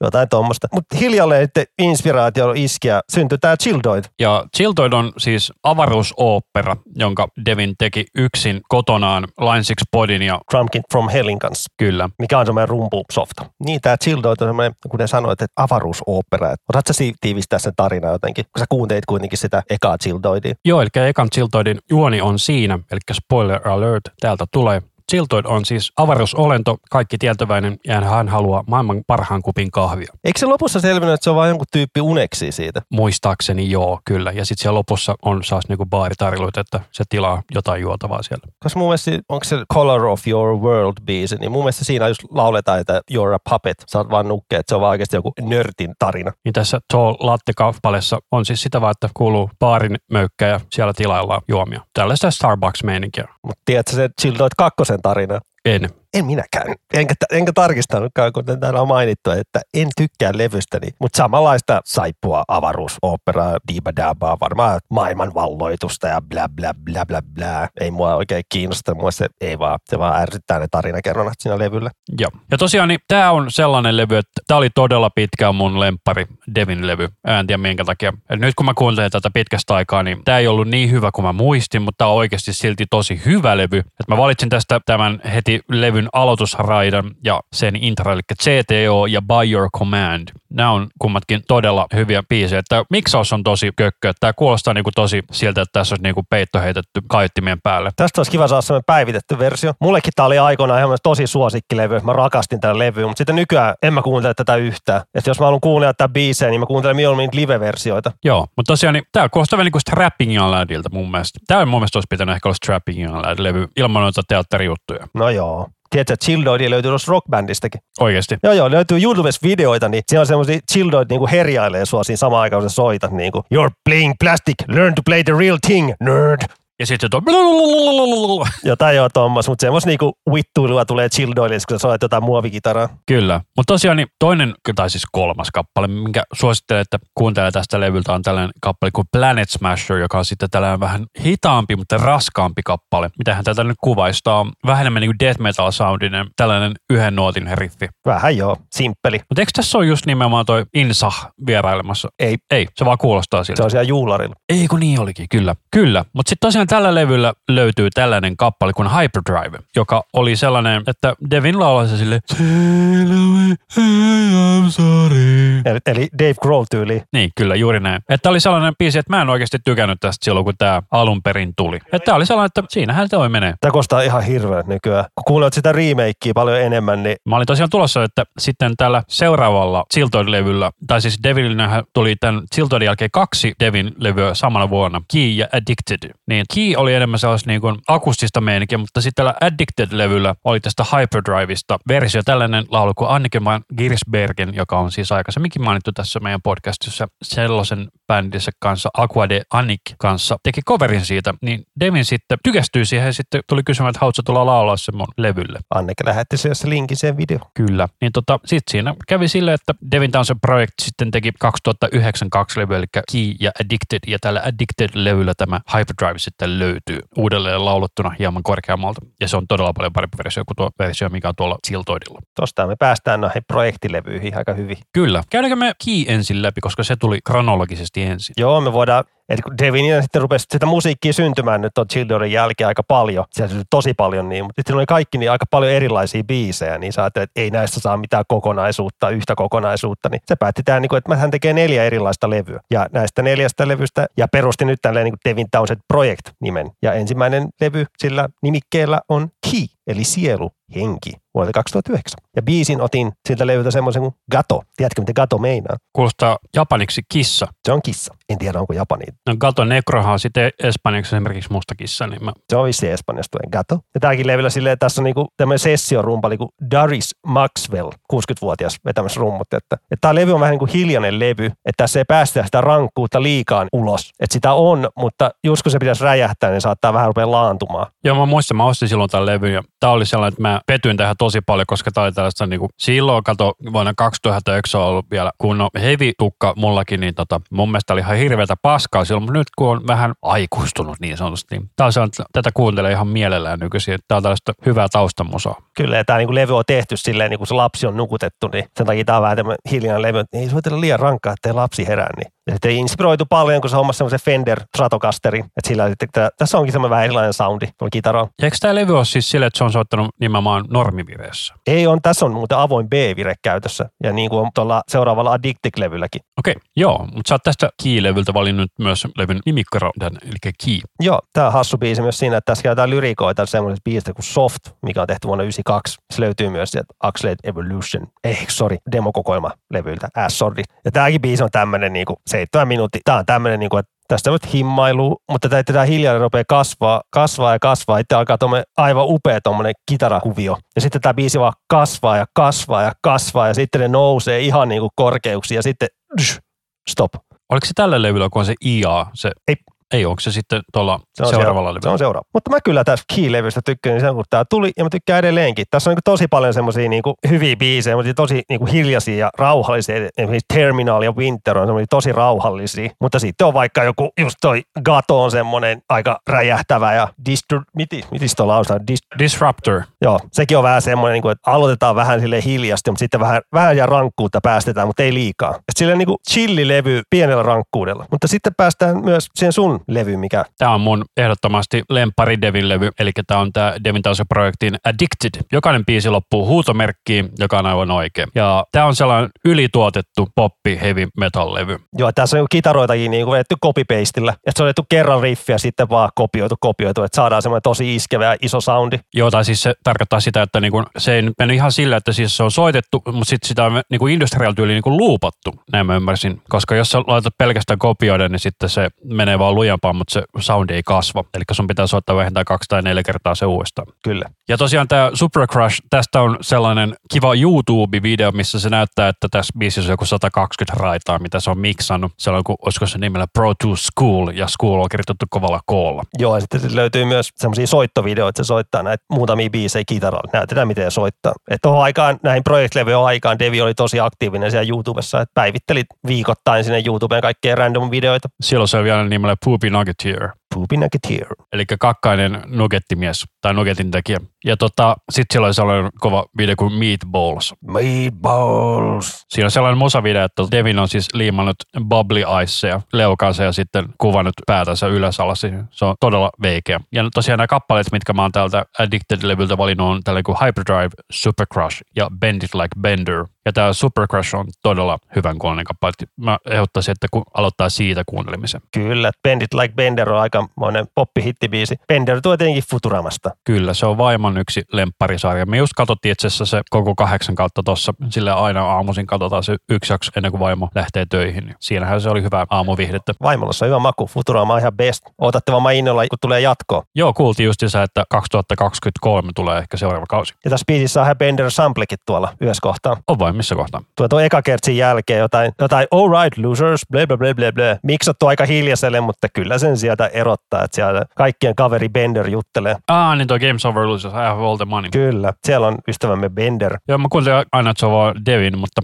niin on minäkin luullut, mutta se on ihan Futurama. Mikä se on? Joe Maggio, muistaakseni se ääninäyttelijä. siitä oli aika vääntö, että se saadaan takaisin, mutta saatiin takaisin. Ja siinä itse asiassa oli lähinnä vaan klikkiotsikko meininki, ja se Twitterissä oli sanonut, että no it's clickbait, I'm in. Joo. Sitten se levyllähän toi iha-biisi, niin se on ty- syntynyt unessa, että se heräsi aamu kolmelta nauhoittamaan ja aamu viidi, että se meni kaverinsa studioon nauhoittaa se, että nyt pitää saada biisi talteen. Ja sitten se oli hyvä, se yritti tuon Randy Staub, joka on muun muassa Metallican Black Albumin miksannut, niin yritti saada sen miksaamaan tähän, mutta sitten se sanoi, että Randy Staubin yhden biisin miksaaminen ylitti kaksinkertaisesti sen koko levyn miksausbudjetin, että se oli vähän no-go. Että Randy Staub on siis todella hyvä miksaa, mutta hänellä on hintansa. Mutta ei tällä levyllä oikeasti ole mitään huonoa biisi. Että jos on pakko joku yksi huono biisi, niin kyllä mä sanoisin, että se on Addicted tai Universal in a Ball, jos pitää joku valita, mutta ei nekään siis oikeasti huonoja biisejä ole. No se, jos sulla on kympin levy, että sieltä otat kaksi ysiä, niin ne on huonoja, kyllä. Ei, mutta tämä on oikeasti tosi hyvä levy. Että taas on, että ei hirveästi voi kuunnella repeatilta aika raskas levy kuunnella siinä mielessä, koska tämä on niin hyperahdettu levy. Ja tämä oli tosiaan se levy, kun Devin sanoi, että hän opetteli miksaamaan ja sen kuulee varsinkin tuossa Super Crush-biisissä. Ja tämä on miksattu joku kolme-neljä kertaa. En yhtään ihmettele. Ja tosiaan niin tähän aikaan sitten Devin oli, mun mielestä se lähti taas kiertämään sitten, kun se sai nämä neljä levyä valmiiksi. Eli sitten seuraavaksi sillä tuli... Siinä oli kyllä taukoa pari vuotta tuli. 2011 tuli noin kaksi jälkimmäistä levyä, Deconstruction ja Ghost. Ne julkaistiin kyllä samaan aikaan, mutta... Joo, saman päivänä. Eikö ne ollut itse asiassa tuplalevykin vielä? Ne myytiin semmoinen paketissa, mutta molemmilla oli oma kansio. Ja Deconstruction tuli eka. Se on se kolmas levy, Decon. Joo, eli mä valinnut täältä Deconstruction-levyltä tällaisen kappaleen kuin Sumeria ja Pandemic. Ja tämä Pandemic on sellainen, että tämä on siis kirjoitettu kymmenen vuotta ennen tätä koronapandemiaa, niin se on siinä mielessä aika mielenkiintoinen kappale, että se on aika ajankohtainen myös. Ja Pandemicilla löytyy kaikille tuttu Flor Jansen. Nykyisin jostain Nightwishista tuttu. Kyllä. Ja tämä levykin on teemalevy. Että tämä on vähän kuin tarinaa niin kuin tyypistä, joka etsii niin kuin todellisuuden tarkoitusta. Tuollainen tiivistettynä. Ja tämä on taas sellainen levy, että kuulostaa ihan strappingalle. Se oli vähän tarkoituskin, kun näyttää, että hänellä lähtee vielä heavy meininkikin ja halusi vähän itse todistaakin, että kyllähän pystyy semmoiseen. Ja tällä levyllä on ihan hirveästi vierailijoita. On tyyli Opetin Mikael Ockerfieli, Emperor Bandin Aishan, sitten on Goira laulaja Joe, just mainittu Floriansen ja sitten on Meshukain kitaristi Fredrik Tordendal. Eikö tässä ollut sille, että tällä levyllä joka biisissä oli vierailija? Hyvinkin mahdollista. Ja tässä levyllä on kaksi rumpaliikia, että on se Devinin Ryan soittamassa vähän kevyempiä rumpuja ja sitten on silloinen Soilworkin nykyään Megadetin rumpali Dirkki vetää nämä kaikki blastbeatit ja kikkalukakkailut. Ja levyllä myös löytyy ihan niin kuin orkesteriikin niin kuin ja Prahan orkesteri soittamassa. Ja kuoro oli ihan kujalla siellä silleen, kun tämä Devin niin kuin selittelee niiden juttuja. Joo, joo, nyt lauloitte juustohampurilaisista. Niin kuin, mitä helvet? Joo, joo, juustohampurilaiset. Ja niillä oli yli vain neljä tuntia aikaa nauhoitella näitä juttuja. Ja sitten se oli kaikista paras, kun tota Devin oli siinä kirjassa kirjoittanut, että hän oli yrittänyt selittää, että toi yksi nuotti on väärästä. Kysyi, että no mikä se oikein nuotti sitten? No se on öö, seitsemäs nauhoitusta avoimesta C-virestä sille, kun hän Devinille siis ilmeisesti ei ole musikaalista koulutusta, niin fiilis pohjalta mennyt. Kyllä. Ja tuossa toi biisi Planet of the Apes, niin siinä on semmoinen aika meshugamainen riffi. Dun, dun, dun, dun, da, niin siellä biisissä lauletaankin We all rip of Meshuga. Me kaikki kopioidaan Meshugailta. Ja tuohon aikaan kaikki teki sitä ja tekee edelleen. Kyllä, sitä genreä nykyisin kutsutaan tientiksi. Mm. Ja tämän levy on tuottanut toi Jens Bögren, mikä on tuottanut Sepulturaa, Opethia, Arch Enemy. Niin se oli, ne oli miksaamassa tätä niin joulutammikuussa Ruotsissa ja siellä on ollut hirveät pakkaset ja lunta. Niin tämä tuottaja halusi, että mä, mä, tuotan tätä, miksaan tätä aamu seiskasta ilta neljää. Eli siis niin kuin perus, melkein suomalainen työaika, eli se yhdeksän tuntia. Ja sen jälkeen Devin on silleen, mitä mä nyt voin tehdä? En mä tiedä. Sitten Devin vaan on siellä hotellissa vaan silleen, joo, mitä ulkona? 30 senttiä lunta ja 20 astetta pakkasta. Kyllä. Kuulostaa just suomalaiselta talvelta. Joo, sitten, ja siellä tuottajalle oli just tärkeää, että hommat loppuu neljältä. Niin Devin päätti vähän jekuttaa sitä, että just ennen neljää se sanoo, hei, mulla on idea, mulla on, nyt mulla on idea, mulla on tosi hyvä idea. Laita nauhoittaa, laita nauhoittaa. Se tuottaja ihan hädissään siellä jotain johtoja laittelee. Laita nyt nauhoittaa, tämä idea karkaa muuten. Okei, minkä, mitä mä laitan, klikkiä vai mitä? Laitat vaan rekkiä nyt. Okei, okei. Se tuottaja laittaa rek. Sitten Devi vaan huutaa siihen mikkiin. Balls! ja tuottaja, tuottaja katsoo. Mitä? Tuommoista jotain jekkuu pitää tehdä, kun ei muutakaan tekemistä. Mutta mun mielestä aika sellainen levy, että tätä ei jaksa kuunnella. Tämä aika, jos niin kuin Addicted oli raskas levy, kun tämä on niin kuin ärsyttävän raskas. Joo, että kun tämä kestää se perus tunni. 70 minuuttia kestää tämä levy. Mutta se on hyvä tässä levyssä, että tämä ei pelkkää paahtoa. Että yli kaksi ekaa biisiä on semmoista aika niinku himmailu. Et sitten lähteekin se raskasta ja se on siellä loppuun asti. Niin biisi sieltä, biisi täältä, silloin tällöin kyllä toimii. Joo, että mulla oikeastaan tämä Devin Tanssiprojektilla näistä ekasta neljäs levystä mä pystyn vaan tuota pelkkää Addictedia kuuntelemaan.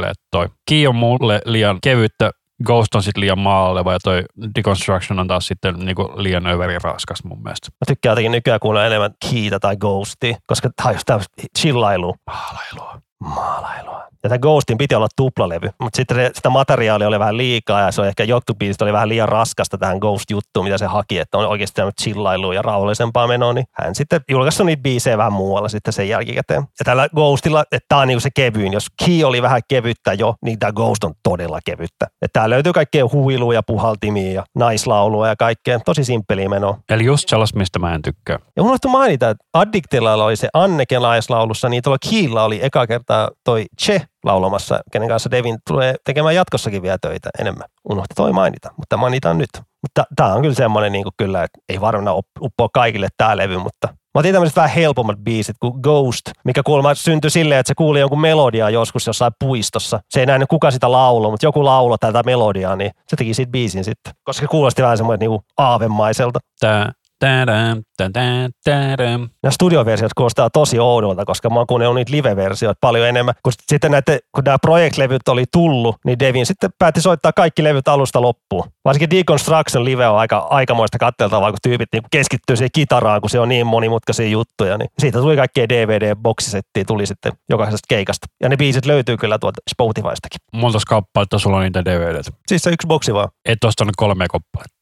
En mä niin, en mä niin nörtti, että mä ostan yhden kopio, mitä mä kuuntelen, toisen kopio, minkä pidän muoveissa, ja kolmas on vaikka sitten, jos mä oon rahapulassa, mä voin myydä sen. Win, win. Just tota mä tarkoitin. Niin tota, tämä toinen biisi, minkä sä oot valinnut, eli kawaii, eli söpö vissi... kaunis japaniksi. Joo, ja tämäkin on tämmöistä tosi, tässäkin on to, tosi jännä vire, mä en muista tähän, tämä mikä se on, mutta ei ole mikään perus droppet D tai avoin C, tässä oli ihan, ihan oma vireensä. Ja nyt varmaan tälleen, kun tämä kawaii täällä meidän rauhallisesti soi taustalla, niin voi mainita sen, että Devin tuli sitten eka kertaa Suomeen niin kuin omalla nimellään, eli 2011, Tuskaan. Sinä et ollut siellä, mutta minä olin. En. Oliko se silloin siellä Chilton keikalla? Minä puhun kakkaa. Hän kävi jo 2010. Mutta kuitenkin tähän, tähän ja aikatauluihin melkein aika janaan. 2010 kävi Childoinin levyn soittamasta alusta loppuun. Ei ihan jokaista biisiä soittanut, mutta lähestulkoon kaikki biisit sieltä soitti. Mutta eikö siinä ollut siis nimenomaan, että se oli tehnyt hirveät videomeiningit sinne kanssa? Joo, joo, että siellä oli kökkäneet Childoit jollain screenillä vetämässä Guitar Hello Kitty-kitaran kanssa ja tolle YouTubesta löytyy jotain klippejä. Niin. Ja siellä oli myös Testamentin laulaja fiittaamassa just siinä Planet Smasher biisissä, missä on, eikö siinä ole semmoinen mörinä ääntä? Kyllä. Joo, se on siellä lavalla jonkun lipun kanssa tai jotain tuommoista. Niin. Mutta joo, se soitti tuskassa ne kaksi keikkaa, että perjantaina Chill Deutschetin ja lauantaina sitten soolotuotantoa. Ja silloin silloin vaan tuli joskus shortsit ja kalastajahattu ja teepaita, että tosi hillittyä menoa, mutta ai että toimi hyvin, kun aurinko paistaa. Niin kuin Suomi kesässä aina. Kyllä. Jos ei sada lunta. Ja se oli hieno hetki. Sai vihdoinkin todistaa Devinin. Devinin livenä olin kyllä vähän huppelis puppelis ja aikamoisista fiilareissa, mutta kyllä mä tykkäsin. Ja tosiaan tuosta tuskasta tuli mieleen, mä nyt siis itse en ole tuskassa käynyt koskaan aikaisemmin, koska itse en ole hirveän iso festari-ihminen, kun työskentelee siis AB-alalla itse, niin tota, näen kyllä keikkoja ihan tarpeeksi, että keskimäärin sellaisen pari sataa keikkaa vuodessa, niin mulle riittää se. Niin tota, mitäs sitten näiden Devin Townsend Project-levyjen jälkeen tapahtui? Siis ne keikka oli aika paljon. Joo, ja sitten sieltä niin syntyi toi Epic Cloud. Oliko se myös Devin Townsend projektin nimellä? On projekti, joo. Ja sieltä tuli tällainen maailman hilpeä musavideo kappaleesta Lucky Animals. Ja nimenomaan se alkuperäinen versio, missä Devin tanssii yksin, niin se kannattaa käydä katsomassa YouTubesta. Se on jotain todella häiritsevän hauskaa. Kyllä. Ja tossa hyvä, kun sulla on tämä toinen biisi, Where We Belong, niin se on tehty Suomessa. Nice. että se oli tuskassa 2011, niin se keikan jälkeen se oli hotellihuoneessa. Silloin oli joku ihan uusi kitara, niin se sillä sitten sävelsi se biisi. Tai se pääriffi, mikä siinä on heti, niin ja jotain muutakin sävelsi siinä samalla. Niin. Ja tosiaan tää näistä, mitä mä tätä varten kuuntelin näitä, niin tästä tuli yksi mun uusia lempari Devin levyä, tämä Epic Cloud. Tää on oikeasti tosi hyvä levy. Tää on vähän niin kuin Addicted osa kaksi, mutta ei ehkä niin tuotettu, tai niin, kuin niin se on turboahdettu soundi. Että tää on ehkä vähän kevyempää korville. On, ja tässä on tosiaan sit se versio siitä Kingdomista, missä on se todella paljon parempi laulu, josta me tuossa aikaisemmin jo mainittiinkin. Ja tää löytyy kuoroa mukana sun muuta. Mä voin kyllä sanoa, että mä vihaan tätä Lucky Animals-biisiä. Tää on niin hönttipöntti biisi. Tää on mun mielestä just parasta tää tästä niinku pylly heilumaan ja hymy leveille. Ja tämä mun mielestä hyvin myös kuvaa tätä Devinin kehittynyttä laulusoundia tämä biisi, tai tämä levy.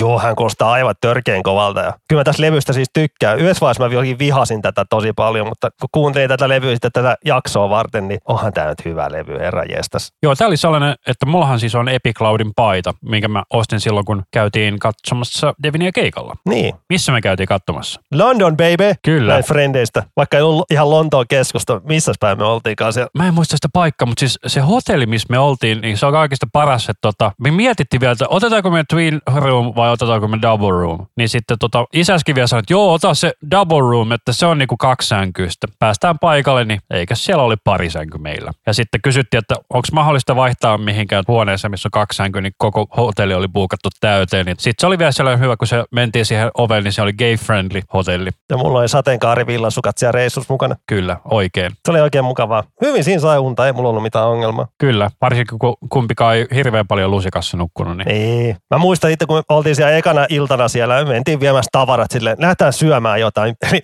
no, mennään romanttiselle illalliselle Burger Kingiin, koska se olisi ihan vieressä. Niin mä muistan, kun lähdettiin ulos, niin se vastaanotto virkailija oli meille, have a great evening. Kyllä. Se oli jäänyt mieleen, eh, thank you. Tulla puolen tulin päästä takaisin.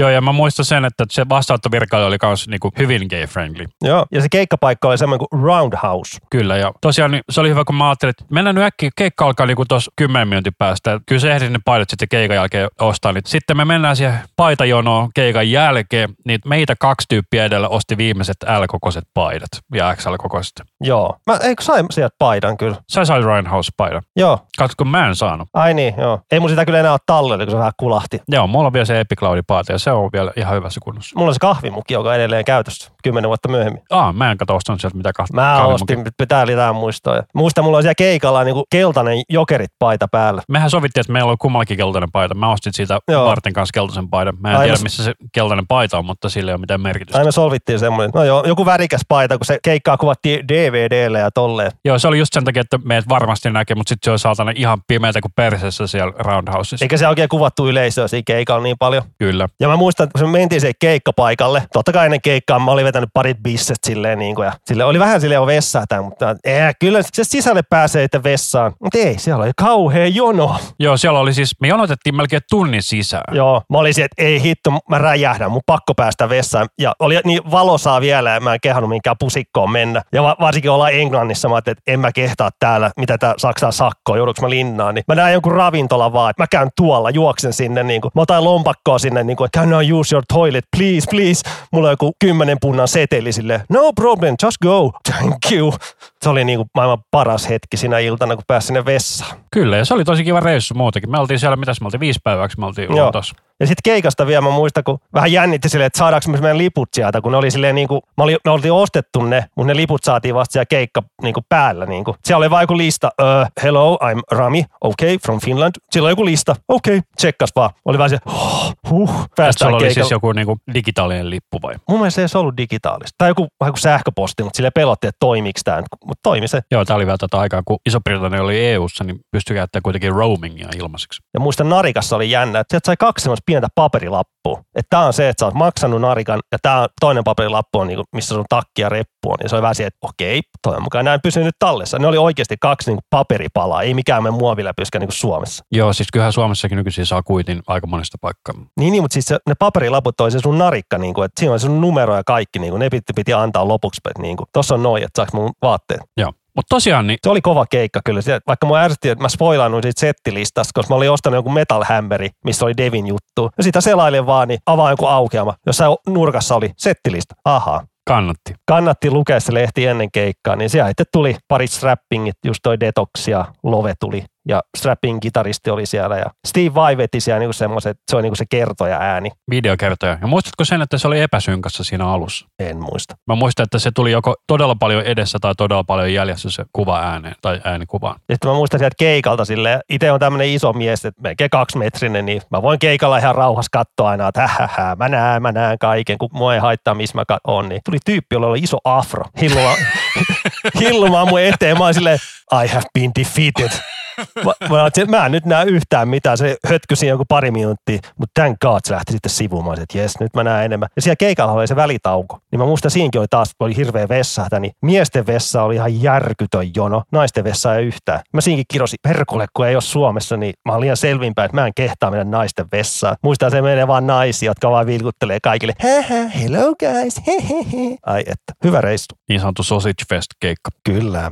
Mikäs vuosi tämä muuten oli? 2012? 2012, että siitä tulee 10 vuotta tänä syksynä täyteen, se oli lokakuussa. Niin, tosiaan, niin siis siellä Devin Tansse-projektissa oli siis se Anneke van Giersbergen laulamassa, niin olin tosiaan sen soolokeikalla, kun se oli Danny Cohenin kanssa Suomessa kiertueelle. Sait ilmeisesti katsomassa Tavastella keikkaa, mä olin katsomassa Lutakossa silloin Jyväskylässä. Kyllä. Niin tota, mulla ei täältä Roundhouseista lippu ja mä pyysin Annekelta nimmari siihen. Ja että miten sulla on täällä lippu? Ja mä sanoin, no mä olin siellä keikalla. Silleen, wow. That's cool. Niin siitä tuli mieleen, kun se Retinassa kun sen T-paidan sain, niin mä olin itse myöhemmin seuraavana vuonna Tavastialla, en muista mitä keikkaa. Jos mä heitän ihan niin kuin hatusta, mä veikkaa, että oli Saraa katsomassa siellä. Niin muistan siinä tilanin kaljaa ja tolleen ja käännyin ympäri, niin siinä oli joku random heepu sanoi mulle, Hö, Devin, nyt se on kyllä yliarvostettu äijä. Mä katsoin sitä äijää sille ja sanoin sille, että sä oot yliarvostettu äijä. Kuka tulee oikeasti tolleen niin kiukuttelee tai tolleen niin vittuilee jo T-paidasta? Ei voi tietää. Pienisieluiset ihmiset. Juuri näin. Tyyppi vaan katsoi mua ihan ihmeessä ja lähti menee, että eipä tule enää aukomaan päätä. Ja tosiaan niin sitten tämän 2012 jälkeen Devin keikkaili aika paljon just sitä Roundhousea ja sitten ylipäätään kiertuetta. Ja sitten se teki muutamia yksittäisprojekteja, esimerkiksi tämä Ihsani Inspection. Biisillä on fiittaamassa, koska Ishan oli Devinin levyllä, niin hän tuli tonne fiittaamaan. Ja tämä on tällainen kappale, että mä en ole itse kuullut tätä aikaisemmin. Mä olin unohtanut tämän, kun tämä Ishanin soolo on vähän tämmöistä. Tämä on ihan hyvää, mutta tämä aina vaan unohtaa ja Mutta tämä on tällaista niinku tuplabasari-tykitystä niinku power metal dehtiä. jotain progressiivista death power black metallia, miten haluaa lanseerata tätä termiä. Niin. Tämä kuulostaa jo siltä, että tässä on niinku death metal vokaalit, mutta sitten niinku muuta tämä kuulostaa Staralta-varjokselta. Kyllä. Ja että Devi oli myös tämmöisessä Frank Sinatra tribuuttilevyllä mukana myös esittämässä biisi New York, New York. Joka on muuten todella hyvä coveri. Tässä on hyvät laulut, mutta tämä musiikki on ihan hirveän kuulosta. Niin, ja tämän levyn siis nimi on Sin Viiva Atra, eikä Sin Atra. Et varsinkin tämän biisin lopussa tulee tosi kovat vokaalisuoritukset tuo kahden minuutin jälkeen. Ja tässä voi mainita myös, että kun se Devin oli myös tuo Tuskassa 2011, niin silloin se jakoi siellä nimmareita. Mä päätin, että mä menen nyt hommaan nimmarin Deviniltä. Siellä mä auringon pahtiassa sen yli tunnin venasin vaan. Muista kaverit nojailee siellä seinään ja juo vaan vettä ja sille hymyilee mulle. Ah, maistuisiko? Vaan nuoleskelen huuliin silleen, ja no. Kyllä ne toi mulle sitten vähän vettä, että oli, ota nyt vähän.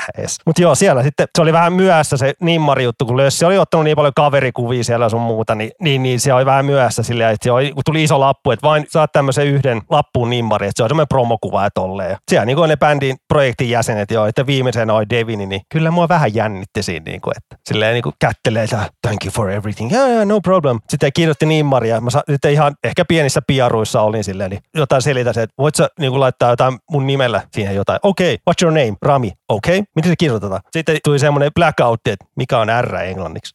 R. R-A-M-I. Sitten kirjoitti, että mä heitin vaan, laita vielä seksi. Okei, okay, Rami seksi. Ja se löytyy kehystettynä seinältä. En tiedä edelleenkään, miksi mä sanoin, että kirjoita siihen Rami seksy. Mä en tiedä itsekään, mutta se on joku tämmöinen hassu juttu, minkä mä keksin. Seksirami. Kyllä, seksirami. Ja sitten mä heitin se kansilehti, jota se laita tohonkin, se laittoonkin kolme ehti laittaa. Sitten manageri huomasi, se oli silleen, hei hei, what you doing? Mä sanoin, yeah, yeah, yeah, okei, okay, okei. Okay. Johonkin kolmeen kansilehti, ja se ehti laittaa nimmarit silleen, mä olin, score. Kyllä, mutta tosiaan niin Mutta se kävi myös tämmöisen bändin kuin Shelter Dogsin kanssa. Se soittaa täällä biisillä tämmöinen biisi kuin Past Be Gone. Se on säveltänyt tätä biisiä ja soittaa bassot ja laulaakin. Että tämä on Addictic-levyn kitaristin tämmöinen bändiprojekti Mark Cimino. Että se soitti Addict-levyllä tämä Markkia. Tämä on sen bändi, mihin Devin tuli tekemään tämmöisen biisin ja soittaa bassot. Ja tämä kuulee, että aika Devinmäiseltä kuulostaa tämä biisi. Mä itse asiassa löysin tämän, niin tämän pari päivää ennen tätä nauhoitusta. Mä selailin Wikipediaa. Mä olisin, mikä Shelter Dogs? Mikä hitto piti kuunnella? Tämä on aika kova biisi. kuulostaa sieltä vähän niin kuin se laulaisikin tuossa. Kyllä se vähän vetää lauluikin tolleen, mutta mä en tiedä, miten tämä kuvaa. Tämmöistä maalailevaa rockia. Oli just semmoista, ennen kuin tuli säräkitarat, tää on vähän tästä blues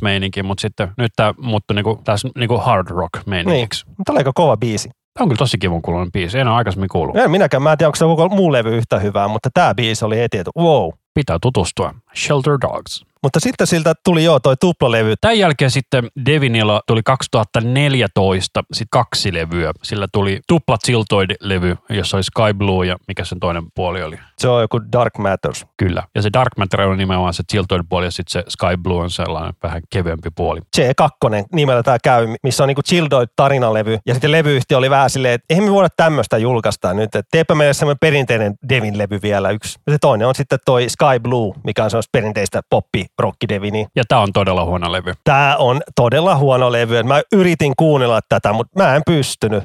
Tää siis mua tämä soundi häiritsee. Mä en tiedä mikä tässä soundissa on. Miksi tää on näin huonon kuulonen? Tämä kuulostaa siltä, kun jos toi niinku, eka Chiltoidi kuulostaa siltä, että niinku on peittokorvilla, sitten Epicloudi kuulostaa, että siinä on vielä enemmän peittokorvia, tässä tämä kuulostaa siltä, että vielä syvemmälle peitto laitettu päähän, että niinku, tämä on tosi tällainen tumpukuulonen levy. Nyt on kaikki ne rumpusoundit. Niin kuin, tää on oikeasti, tämä biisi muuten on niin kuin Soilwork on inspiroinut tätä biisiä. Eli meillä soi tässä Chiltoid Goes Home, ja seuraava biisi, mikä meillä tässä listalla on Before We Die. Ja tällä levyllä siis oli sellainen erikoisuus, että tosiaan niin Devin oli pistänyt sosiaaliseen mediaan, että hän aikoo tällaisen Universal Choir, eli universaali kuoro idean tehdä. Että sinne saa lähettää biisejä, ja me kummatkin oltiin itse asiassa ilmeisesti lähetetty sinne. Joo, eikä sulla oli vähän paremmin tuotettu. No, mutta mä lähetin sinne kaikkiin niihin raitoihin, mitä sai lähettää, niin laitoin menemään. Niitä oli kolme raitaa. Niin oli. Niin laitoin niihin kaikkiin, että ymmärsin, että siis tänne oli lähettänyt useampi tuhat henkilöä. Joo, joo. Mä oon kuullut jotain juttu, että Japanin versiossa olisi kansilehti, jos lukisi kaikkien nimet, mutta mä en ole sanonut ikinä varmuutta. Enkä viiti tilata mitään levyä sen takia. Ja mä voin kertoa, että multa ei löydy tätä levyä hyllystä. Mä myin tämän levyn pois, koska mä vihaan tätä Childoid-osioa tästä levystä. Mä myin sen pois ja ostin ton pelkän Skybull-levyn hyllyyn. Oikein. Tämä on oikeasti sellainen levy, että, että kun mä kuuntelin tätä taas uudestaan, niin ei tämä ole hyvä levy. Vaikka itse tässä onkin mukana. Niin, ne live-versiot kuulostaa vähän paremmalta. Kyllä soitti tämän livenä kokonaan, mutta ei sekään pelasta sitä, että tämä on vaan kökkö. Että Joo. Hypätään tuon Sky Before, Blue-levy. Before We Die-kappale oli yksi niistä Universal Choir-biiseistä, niin sen takia mä otin sen tuohon mukaan, että kuulee, missä me ollaan. Kyllä. Ja tota, Ja se, nyt meillä soi siis Sky Blue-niminen kappale. tuosta Childoid-levystä voi, siellä on löytyy, jos seuraat vapaa painia tai vapaa paini on tuttu, niin siellä Childoid-levyllä on kertoja äänenä Chris Jericho. Eli se on se Ysäri-painia. Ysäri, tämä on se enemmän 2000-luvun, Ys- 90-luvun loppu, 2000-luvun vaihde. mutta kuitenkin WWF. Kyllä. Showpainia, jolla on myös oma bändi Fossy. Kyllä. Fossi on muuten ihan mielenkiintoista kamaa. Kannattaa käydä kuuntelemaan. Mä oon aina sen halunnut kuunnella, mä aina unohdan bändi. Mutta joo, tämä Sky Blue on jotenkin paljon, vaikka täälläkin on levyllä, täällä biisi, aika surullisia biisejä niin kuolemasta ja tolleen, mutta mä tykkään tosi paljon. Ja tosiaan, koska tämä C2 on siis tuplalevy, niin mä otin täältä neljä biisiä, eli kaksi tuolta Chiltoid puolesta ja kaksi täältä Sky Blue puolelta. Eli mä otin Chiltoid Goes Home, Before We Die, Sky Blue ja Silent Militia. Mutta on tuolla Sky Bluellakin ihan kökköi biisejä kyllä, että hyi hit. Siitä on saanut ko- kovan EPn, mutta siinä on esimerkiksi toi heti aloitusbiisi Rejoice on ihan kökkö. Ja sitten toi Warrior. I'm a warrior. Ugh. Että levy kestää kaksi tuntia, 23 biisiä, aivan liian pitkä. Joo, ei se, mutta siinä on kaksi levyä niin kuin. Silti. Ei sitä, joo, ei, toi Childo osio nostaa hattua sille, joka pystyy kuunnella sitä. Mä en tiedä, tykkääkö siitä oikeasti kukaan. Kyllä ehkä jotkut uudet fanit tykkää, mutta semmoiset vanhemmat Devin-fanit niin kuin kaikki vihaa sitä. Niin kuin. Ehkä se johtuu siitä, että se on tehty vähän pakolla. Siinä on jo vähän pakko syötä makua ja se kyllä sen kuulee tuosta soundista. Mun mielestä Devin on jossain haastattelussakin sanonut, kun on näitä kitaraklinikka-juttuja tehnyt. YouTubessa löytyy niitä aika paljon, niin se on sanonut mun mielestä, että hän niin kuin oli aika burnoutin partaalla ton C2 kanssa. Joo. Mites tää Silent Militia oli? Tosiaan mä kuuntelin nämä levyt läpi ja tää oli sellainen, nämä oli sellaiset biisit, mitkä mulla niin kuin kohos, että nämä voisi olla ihan ok. Eli tämä tulee heti Sky Bluein jälkeen, Universal Flame oli kova. mutta se on sieltä Dark Matter puolelta. Ei oo. Onko tämä Sky Blue ensin? Sky Blue. Sky Blue on, niin täältä, jos katsoo Spotifysta, se on Rejoiceista tonne ää, tota, tota, C2 asti. Joo, biisiin. Eli, eli 23 biisiä, no joo, kuitenkin. Tämä kuulostaa tosi sekavalta varmaan tämä selittely, kun tämä varsinkin Spotifysta tämä C2 on meikattu kaikki samalle levylle yhdeksi pötköksi, niin ei mitenkään eroteltu siihen tarkemmin, mutta Eli ekat 12 biisiä on siis tätä Sky Blue-levyä ja sitten viimeiset 11 on Dark Matters-levyä. Kävisi tässä itse asiassa nyt sillä, että mä taisin ottaa vahingossa kaikki biisit tuolta Sky Blue. Chill Goes Home on C2. Joo, se on se Dark Matters. Ei sieltä pidä ottaa mitään muuta, se on ainoa ehkä kuunneltava, mutta kertoo vähän, että ei tykätä kumpikaan, niin jatketaanko vähän eteenpäin, kun mä oikein... Jatketaan eteenpäin. Meillä nyt kuitenkaan tässä ei monta vuotta enää ole. Että samana vuonna siis se tosiaan sitten tuli se Casualties of Cool, jota me oltiin katsomassa keikalla sitten tuolla Savoissa. Savoiteatterissa Helsingissä. Ja tämä levy on tämmöistä, tämmöistä country rockia vähän, fiilistely country rockia, jos haluaa jotenkin kuvailla. Ja tässäkin vähän niin kuin inspiroitunut Devin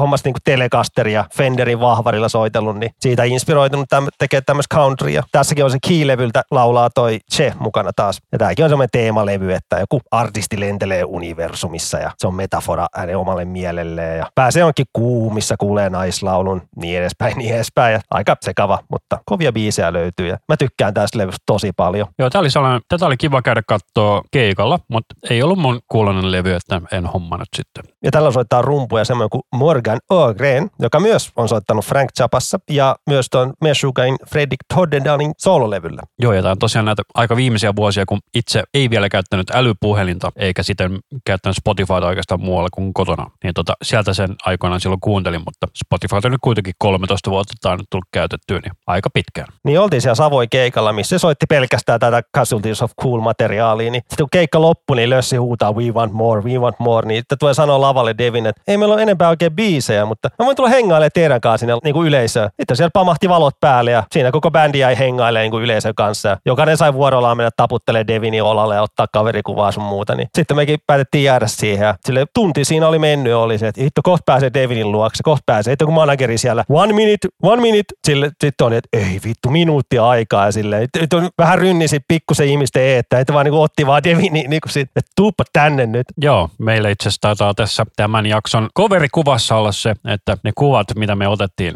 Joo, Mulla oli sellainen paita, missä lukee How do mix drums, ja sitten siinä on sellainen ukko sille kädet pystyssä, niin me otettiin Devinin kanssa kummatkin se asento, niin se hiffas. kyllä. Kysy vaan, että can we take this pose? Sen, of course. Nice. Itsekin mä muistan sen, kun mä otin vaan Devinis kiinni silleen, nyt mulla on mahdollisuus, sille mä annoin siihen kunnon halin ja sitten sanoin vaan kiitos ja sitten vaan Anssille, ota nyt kuva. Ja sitten otin semmoinen niin iloisen kuvan itsestäni, kun vaan saan, että peukku näytetään molemmat ja niin leveät hymyt, että ai että. Kyllä, ja sä otit todella sumusen kuvan musta, mutta ei se mitään, se oli hyvä kuva silti. No, sit saa selvää kyllä. Saa saa. Ja sä tosiaan otit täältä sellaiset kappaleet kuin Eater ja Flight. Joo, vähän saa, tätäkin voi vertaa vähän sinne key code menoa, että tosi tämmöistä, ei ole mitään särövalleja tai mitään huutoja, tosi tämmöistä chilliä maalailua. just sitä, mistä Rami tykkää. Ja myös täällä on 2014 aikaa, niin mä voitin tuommoisen Radio Cityn kilpailun, että missä pääsee tapaamaan Devini. Menitkö katsomaan? Totta kai mä. Sä tapaa Devini ja bändi Missä sä se tapasit? sirkuksessa. Saitko kaverikuva? Sain, joka oli aika hirveä, koska mä olin kipeä silloin. Niin mä olin vähän, mä olin mustavalkoiset kuvat, koska mä näytin ihan niin paskaselta sille. Niin mä olin, että otetaan mustavalkoisia kuvia, koska mä, mä näytän vaan niin hirveältä. Mä olin niin, niin väsynyt. Mä olisin, että en mä voi missaa tätä. Mä menin katsoa se, niin kuin tapaamisen, mutta keikalle ei jäänyt, kun mä olin niin rikki ja po- mä, mä, mä haluan kotiin nukkumaan. Tämä oli se arvosta. Siellä oli muuten samalla tapaamisella oli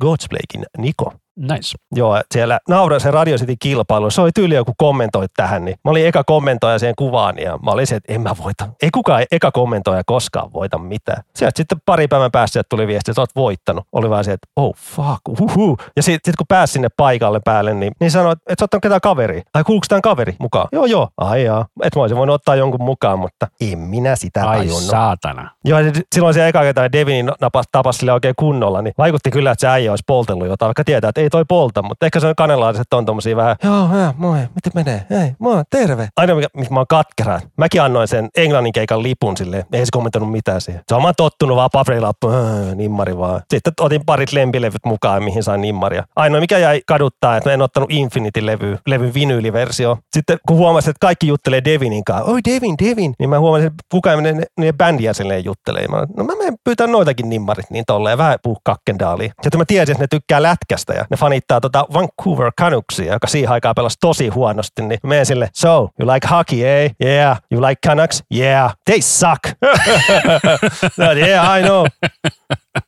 Me, myöntää itsekin, että meidän joukkue on kakkendaalia. Si- siinä että jutusteltiin vähän silleen, niin kuin, että täällä Suomessa vaan kakkaa katsoa noita pelejä, kun tulee niin myöhään tolleen. Niin. Joo, mutta sehän on mielenkiintoista, että Kanadassa yli puolet niistä asukkaista asuu siinä niin kuin Isojärviä ja Vancouverin luona, niin kuin yli 50 prosenttia. Ja Vancouver on sitten taas niin kuin länsirannikolla. Mutta tämä tosiaan tämä Casualties of Cool-levy on vähän tällainen, että tätä oli tosi kiva katsoa livenä. Joo. Tämä oli sellainen tosi rauhoittu, että jos on ollut stressipäivä, niin tätä on hyvä laittaa soimaan. Kyllä se edelleenkin toimii, jos vähän rauhoittua tolleen, mutta ei tämä missään niinku vietetään iltaa, vähän nautiskellaan juomia, kuunnellaan. Ei tämä on tämmöinen chillilevy. Sitten myös tänä vuonna Devi meni fiittailemaan Steve Vai levylle taas kerran biisi nimeltä Lost Chord ja levyn nimi on Modern Primitive, missä on tämä Steve Vai vähän niinku, missä on vanhoja biisi-ideoita, mitkä se halusi luoda niinku kokonaan valmiiksi. Tämä on vähän tämmöinen perinteinen Steve Vai chillibiisi. Tämä on siis tullut 2016 tämä levy, ainakin lukee Spotifyssa. Eikä se siinä vuodessa nyt olla vähän niin kuin 2005... 2014, koska Casualties of Cool tuli niin, silloin. Mutta 2015 ei tullut mitään. Aivan. Keikkailua, keikkailua vaan Devinille paljon ja tolleen. Sitten sillä tuli Devin Townsend Projectin seuraava levy, joka on ja viimeinen projektilevy Transcendence, joka on vähän kyllä kökkö jos näin suoraan sanotaan. Levyn kaksi ekaa biisiä, sorry, tämä levy eka biisi on The Truth remake, mitä ei lasketa, sitä ei ole olemassakaan. Mutta sen jälkeen tulevat kaksi biisiä, on levy parhaimmat biisit, eli Storebending ja Failure. Mutta sitä mä en tajua oikeasti, minkä takia tuo Truth piti tehdä, koska se, se on vähän turha. Niin, hän ei kuulemma tykkää sitä alkuperäisestä, kuulemma liian nopea ja kaikkea. Mutta tämä remake-versio on ihan laahaava. Siellä itse Anneken laulu pitänyt tunkea ja niin tuotettu, ei vaan toimi. Ehkä joku tykkää, mutta mä en tykkää yhtään. Ehkä uudemmat fanit saattaa tykkää siitä, niin kuin, jotka löytänyt vasta Devinin tälle projektiaikaan, niin niille ei sidosta siihen alkuperäiseen. Mutta miten sä kuvailisit tämän levyn soundia, no, niin kun, koska Devin Townsend projektin soundit on niin kuin, ihan laidasta laitaan. Koska tämä oli sellainen levy, että mä en vieläkään pysty kuuntelemaan tätä. Siis tässä nämä Storebending ja Failure on ne, oikeasti ne kovat biisit. Siis tämä Storebending on ihan klassikko. Varsinkin nuo biisin loppuhuudot on aivan niin kuin timanttia. Mutta mulla tulee jotenkin Terria tässä Stormbending-levystä mieleen. No ehkä vähän, että tässä on myös silleen, että toi bändi itsekin sai niin kuin vaikuttaa biisien sävellyksiin, kun muuten ollut sille aina Devin tehnyt kaikki biisit, niin tällä levyllä sitten muukin bändi sai osallistua siihen. Mutta joo, kun tätä kuunteli, niin että onhan tässä niinku esimerkiksi toi biisi Stars, minkä siis teki sit sen video YouTubeen. Joo, tai itse asiassa se striimasi sen alun perin tuolla Toon Trackin Twitchissä, ja mä nauhoitin sen, koska mä en tiennyt, että se tulee myöhemmin katsottavaksi. Vei saatana joku 10 gigaa, kun se screen grabas. Niin tota, sitten sen pohjaltahan mä tein sitten itse Devin Townsend henkisen kappaleen nimeltä I'm Walking by the Land, joka löytyy YouTubesta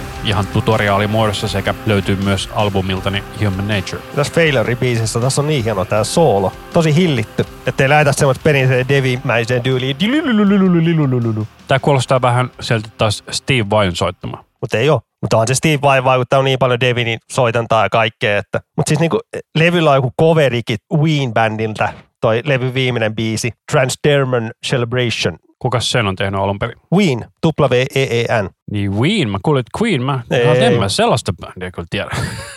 En mäkään Weenia oikein sen kummemmin tiedä, mutta amerikkalainen poppo. Siis täällä Transcendin levyllä on kova toi tokalevy, se on kaikki tämmöisiä demobiisejä. Mutta siis tää vaatii tämmöinen tosi tasapaksu levy. Siis on tos, niinku, olisin halunnut ottaa jotain muita biisejä kuin noi, mitkä mä otin, niin ne on ne oikeasti tunnetut biisit. Mutta kaikki muut biisit on mun mielestä tosi niin tasapaksuja ja unohdettavia, että, että vähän kyllä kökkö. Mutta tosiaan niin Transcendence tuli silloin 2016, ja mitä se sen jälkeen on sitten tehnyt? Se teki tosi pitkään sitten Empath-levyä, joka tuli 2019, eikö tullut? Joo, ja se oli paljon kiertueella, oli paljon, niin kuin, mutta sitten se hajotti silloin, olisiko 2017 kiertueen jälkeen hajotti tuon projekti, että hän haluaa nyt tehdä omalla nimellä ja että tehdä levy, niin kuin, mitä tapahtuu, kun hän sekoittaa oikeasti kaikki nämä tyylit yhdelle levylle, että toimiiko se, niin sieltä syntyy tämä, että 2019 Empath, ja sieltä tämä ensimmäinen sinkku, minkä sä oot ottanutkin, on tämä Genesis. Biisissä. Joo, ja tämä Empath oli vähän sellainen, että tämä on vähän niin kuin Epicloud versio 2, jos niin kuin Epicloud oli sitten vähän niin kuin Addicted versio 2, ja toivottavasti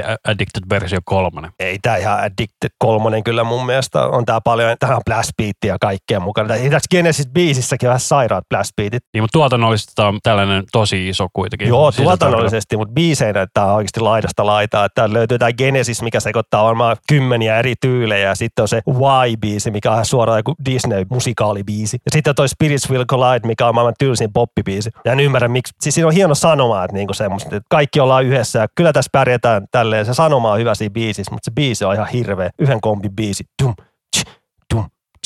Ja tällä levyllä on kolme eli rumpaliikin. Joo, tässä oli se Samus 66 on yksi niistä rumpalista, joka on siis kova tubettaja, joka on vetänyt kaikki nämä heavy biisit tässä. kaikki blast beatit ja tuplavasarit. Ja sitten on toi Casuals of Cool rumpali Morgan Ogren ja sitten on tommonen, joka soittaa vähän semmoista, niitä tämmöisiä keskitason vaikeampia biisejä. Niin kuin. Ja sitten on tommonen kuin Anup Sastry, soittaa, että Eli Annis Pastry, ei kun se on se sanamuunnos siitä nimestä. Joo, eli kolme erilaista rumpalia soittavat. Ja tällä levyllä on toi Steve Vaivekin taas soittamassa Singularity-biisillä. Ja tällä levyllä myös on Nickelbackin laulaja. Chad Kroger. Se on tuolla Hear Me-biisillä. jonka minä olen seuraavaksi valinnut tähän listalle. Mä en muista missä, jossain kohtaa toilla alhaiselle miksattu kyllä, mutta Se laulaa siis taustaharmonioita. eli jos sä tiedät, että se laulaa asiaa, niin et sä kuule sitä. Kyllä, se on just tehty tarkoitukseen. Ja siis näillä oli siis joku sellainen juttu, että Nickelback luuli, että Devin Townsendilla on beefi. Ne on siis samasta kaupungista kummatkin kotoisin, eli Vancouver. Vancouverista, kyllä. Niin tota sitten ne oli jutellut sitten puhelimessa jonkun jälkeen, kun Devin Townsend oli Twitterissä kehunut uutta Nickelback-biisiä. Niin ne luuli, että ne vihaa Nickelbackia, mutta sitten selvisi, että ei vihakka. Siis Devin on haukkunut myös vähän Nickelbackia silloin Addictic-aikaan, niin kun se on niin ylituotettua semmoista täydellistä poppirockia. Ja se on Kanadan myydyin rockibändi kuitenkin. Mutta mielipiteet muuttuu. Mutta faktat ei. Nickelback on Kanadan myydyin rockibändi. Mutta kyllä tämä on ihan, kyllä tämä niinku ton Transgendersin ja C2 jälkeen, tämä oli positiivinen yllätys tämä levy. Kyllä. Muistan, kun olin tota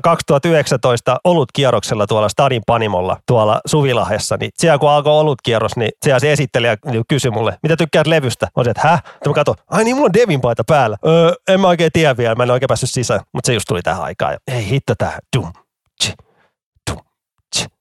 Dum, Yksi y- tch, dum, dum, tch, dum, peruskomppi, peukku ylös. Mä vaan, sanoma hieno, mutta biisi on jotenkin, ei, ei, ei. On se kaunis biisi ja hieno musavideo. Paljon CGitä. Ja hienot vokaalit ja kaikki. Eikö se ole jotain elefantteikin siellä musavideossa on muuta? Taitaa olla. CG-elefantit, kyllä. Ei vaan lähde mulle. Sellainen avaruusmusavideo. Mä en vaan, ehkä mä joskus päähetään sisään tähän biisiin, mutta, äh. mutta tämän jälkeen se lähti taas kiertueelle ja tuli kiertueen video ja kaikkea. Ja Ja sitten tuli korona. sitten tuli vähän korona ja niin kuin nyt tämä koronakin tuli, niin toi Devinikin siirtyi nykyaikaan ja liittyi Twitchiin ja siellä striimailee aina silloin tällöin. Ja sitten, Sitten sillä on oma podcasti. joo, mikä Devin on se podcast nimellä se mun mielestä pyörii. Joo, niinkin laiskasti. Ja siitä, että me saatiin idea, että tähän saa laitettua timestampia, että kiitos Devinille siitä. Yeah. Vaikka ne ei mun mielestä alun perin edes ollut siellä. Ne on nyt lisätty jälkikäteen kai. No siis mä huomasin ne yksi kerta siis mä, ja sitten mä laitoin Ramille viestiä, että testataan, että toimiko. Mä otettiin eka UMK-jakso, koska siinä oli siinä vaiheessa vähiten ja biisejä tuossa kun kuusi kappaletta tullut. Niin toimi, niin sitten minä kuuntelin kaikki meidän jaksot läpi ja merkkasin timestampit ja lähetin ne Ramille ja sanoin, että me laittamaan. Nyt ne on siellä. Ja se jeesasi ihan hitos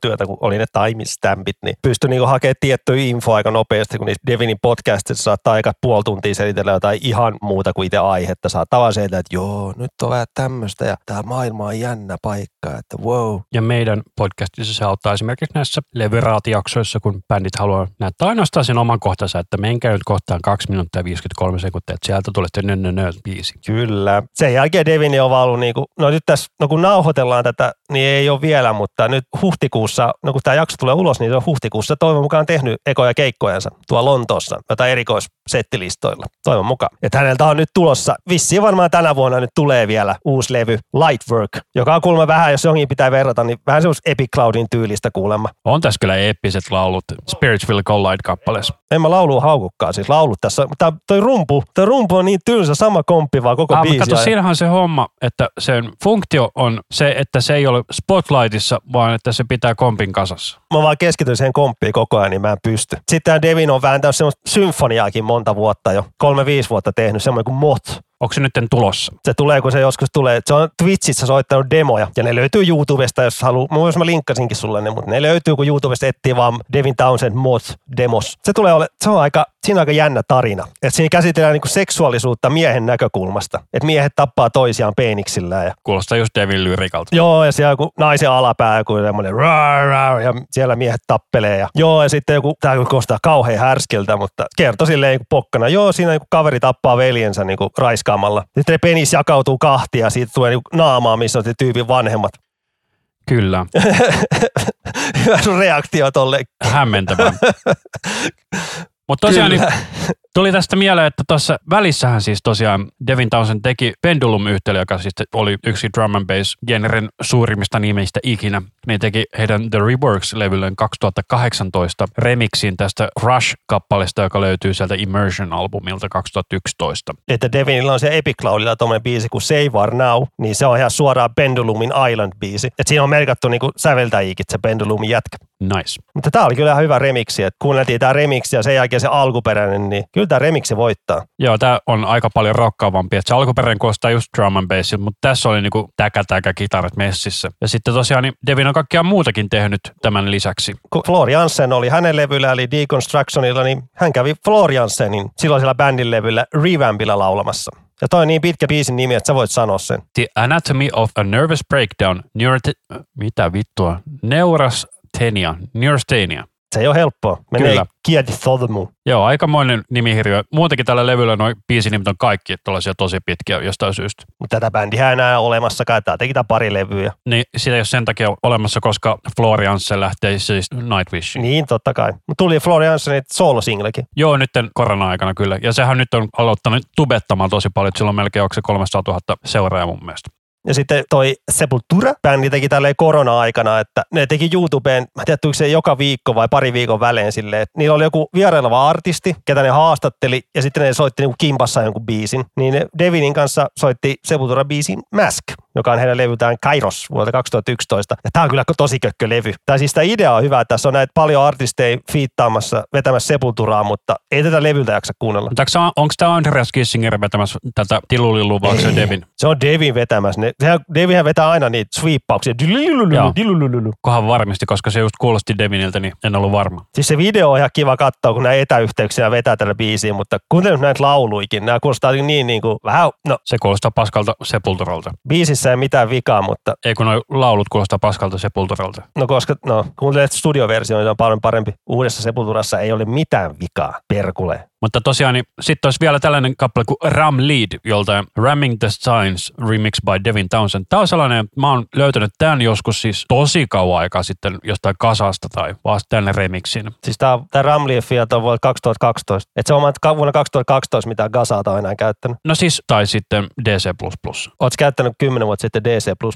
No silloin kun mulla oli PC, mä hommasin se 2010 ton mun Macin. Mutta siis Devin Townsend oli siis tehnyt jostain muusta Ramsteinin Ei biisistä remixin. Ei ole, tämä on ainoa. Meinaanko? Meinaan. Vai sekoitako hommasin johonkin toiseen? Onkohan se sitten ollut joku, olisikohan se ollut Clawfingeri? Clawfinger on tehnyt ja Meshukakin tehnyt bensiinistä. Mutta tämä oli silleen, että niinku Ramstein jota lähetti, että haluatko tehdä meidän biisistä remixin silleen. No ihan sama voimme tehdä. Ja sitten niinku pari päivää ennen deadline ja sieltä tuli muikkari ja sitten Devin on se, että öö, ai niin, no tehdään joku tämmönen, joku remixi. Niin tää on tämmönen piereskely country hillbilly. en mä tiedä, miten tätä remixiä voi kuvailla, että käy kuuntelemassa. On se ollut ainakin 2010 jo tuossa mun peukalon kohdalla. Et kyllä mä oon sen löytänyt sitten silloin niinku, Okei, se. En mä muista, eihän se jo 2000, ei, 2009 tuli se, missä tämä Ramflight-biisi oli. no niin. No joo, no ihan sama. Joo, tää oli siellä Made in Germany-levyllä. Mutta sitten kun toi Devin on myös tosi kova ambientin fani ja sitä ambient soundia kuuleekin sen levyllä tosi paljon. Sellaisia välikohtia tai biisin lopussa saattaa tulla. Eli ambientti on äänimaisemaa, jos kuvailee. Niin, että hänellä Deviniltä on sitten tullut tämmöinen kuin Devlab Hammer nimiset ambienttilevyt tuossa 2005. Oliko ne kummatkin samana vuonna? Tai kun Devlab tuli 2004 ja Hammer 2006. Että tämä Devlab on tämmöistä, tää on ihan tämmöistä niinku melkein noisee välillä. Mä otin tämän soittolista on vähän helpompi lähestyvä biisi, mutta Tässä on tällainen niinku old school drum and bass Joo, tässä on drum and bass, mutta sitten loppupuolella no joo, kevyempi drum and bass, mutta tällä levyllä on myös kauheat huutoa sun muuta ja älämölöä, että vaikka kerran kaksi tämän kuunnellut elämäni aikana, ei ollut kiva kokemus. Mutta sitten tämä Hammeri on tämmöinen, Siis Hummer, ei Hammer. ah, sitten Hummer-levy on tämmöistä, niinku, tää on tämmöinen, niinku, jos on subbari, niin subbari kyllä humisee silloin. Ja mä tämän kerran levyn kuuntelin ja vedin päikkärit, niin mä näin vaan jotain unta, että mä leijailen avaruudessa. Tää, mä en tiedä, onko se siellä, kun se subbari vähän humisee, niin se toi semmoista tai kivaa aaltoilua, mutta joo, et sä löydä täällä mitään hittikertosa, että kun sä et kelailla tätä. Joo, mä yritin kelailla, se kaikki kuulostaa samalta suhinalta. No siltä se ambientti ja tommonen musiikki on, että se on semmoista samanlaista suhinaa koko ajan. En mä itsekään ymmärrä sitä, mutta välillä sitä on kiva kuunnella oikeasti sille, jos haluaa vähän rauhoittua tai jotain. Niin. Mutta on tosi outo genre siinä, että siellä on oikeasti tosi iso seuraajakunta. Ja sitten niin kuin tässä viime vuonna 2021 sillä tuli Kaksi levyä. Puzzle-niminen levy, mikä on kaksi levyä, että on toi itse päälevy Puzzle, mikä on semmoista ihan sekoilu ambientti äänimaisemaa. Että siellä on semmoisia jotain, joku biisi, joku 10 sekuntin idea, sitten ne vaihtuu toiseen ja toiseen ja pomppia. Sitten taas Nuggles on tämmöistä, halataan pilviä ja rentoudutaan. Semmoista niinku Joogamusiikkia. joogamusiikkia. Se- Ja Devin itsekin harrastaa tuommoista rentoutumismeininkiä. Niin, että Tässä Snuggles oli oikeasti aika kivaa kuunneltavaa silleen niin kuin, se, joo, sä et löydä mitään, turha kelailla, että et sä löydä mitään hittikertosäettä tai mitään kuningasriffiä sieltä. Että tää on ihan ambientti on ambientti, niin itse en, no en mä tiedä, tiettyyn mielentilaan sopii, jos sille on, jos on kuunnellut vaikka koko päivä tai death metallia, niin kyllä on kiva kuunnella vähän tai ambientti-soundia, rauhoittumista. Ja, et en, en mä osaa näitä levyjä arvioida sille yhtään, niin kuin, että tää, jos tykkää, niin tykkää. Tää on niin erikoinen genre, tää ambientti, että en mä itse oikein niin sen kummemmin fanita, mutta välillä sitä on kiva kuunnella. Että huh huh, me päästiin loppuun asti. Kyllä siinä aikaa menikin. Kello on nyt puoli kahdeksan. Me aloitettiin joskus Mä kävin hakemaan sut kolme aikaa. Meillä on viisi tuntia Vä- mennyt vart, tässä. varttia vaille kolme. Me tu- kolme tuntia nauhoiteltiin tässä, että huhu. Ilmankos väsyttää. Ilman kun ääni on vähän kähenää, mutta kyllä sieltä saatiin kaikki jutut aika hyvin ulos, mitä haluttiinkin. Mulla oli yhdeksän sivua täällä niinku roomalaisia viivoja ja muistiinpanoja ja Mikäs se Devin Townsend kirja on? halfway there. Kyllä, kannattaa lukea. Mä itse olen sitten se 120 sivua lukenut. Se on ollut ihan mielenkiintoista luettavaa, että jos Devin Townsend kiinnostaa, niin käykää tsekkaamassa. Se tuli 2014. Sitä on kyllä ehkä vähän vaikea löytää, mutta kirjastosta sen löytää. Siellä on yksi kopio pyörimässä. Ja e-kirjana löytyy myös. Ah, ei kirjana myös näin. Mutta miksi me muuten edes otettiin Devin? Haluatko kertoa? Se taisi itse asiassa olla, olisiko ollut ihan ekoja jaksoja, kun me sovittiin, että voisi ottaa Devin Townsend erikoisen. Olisiko se ollut silloin, kun me sovittiin, että sellaisia kadotettuja helmiä, niin me otettiin yhdeksi artistiksi Devin Townsend. Sitten silloin puhuttiin, että voisi ottaa Devin Townsendin, koska se on sun lempari artistia, niin voisi ottaa sen aiheeksi. Joo, ja tälleen sopivasti hän täyttää nyt se 50. Tota, sitten nyt tällä hetkellä, vittu tää autolevy, tää,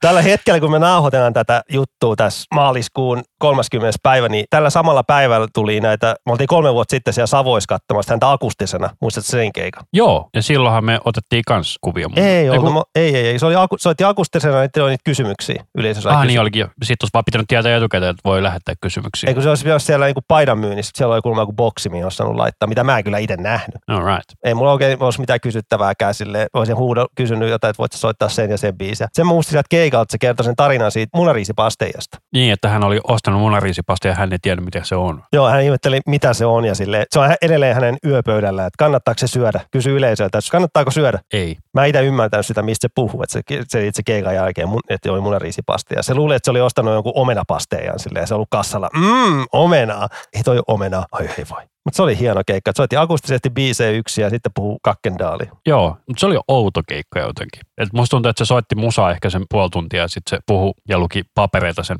toisen puoli tuntia. Sitten oli välitauko, että soitti taas puoli tuntia musiikkia ja puoli tuntia. Kahden tunnin juttu välitauolla. Kyllä. Mutta se oli erilainen kokemus kyllä. Kannatti mennä. Kaksi keikkaa se veti silloin siellä Savoissa. Me oltiin siellä lauantain keikalla. Joo. Huh.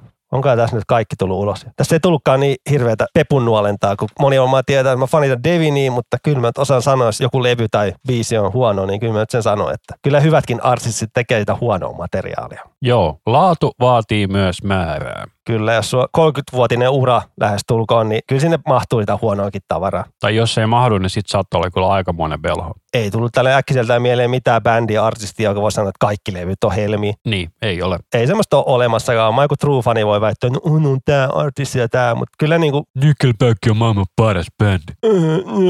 ACDC, jokainen levy on erilainen ja uusi kokemus, niinku wow. Vittu, ACDC. Mitä? Jokainen le- ACDC voi mennä mun mielestä nuolemaan kassi.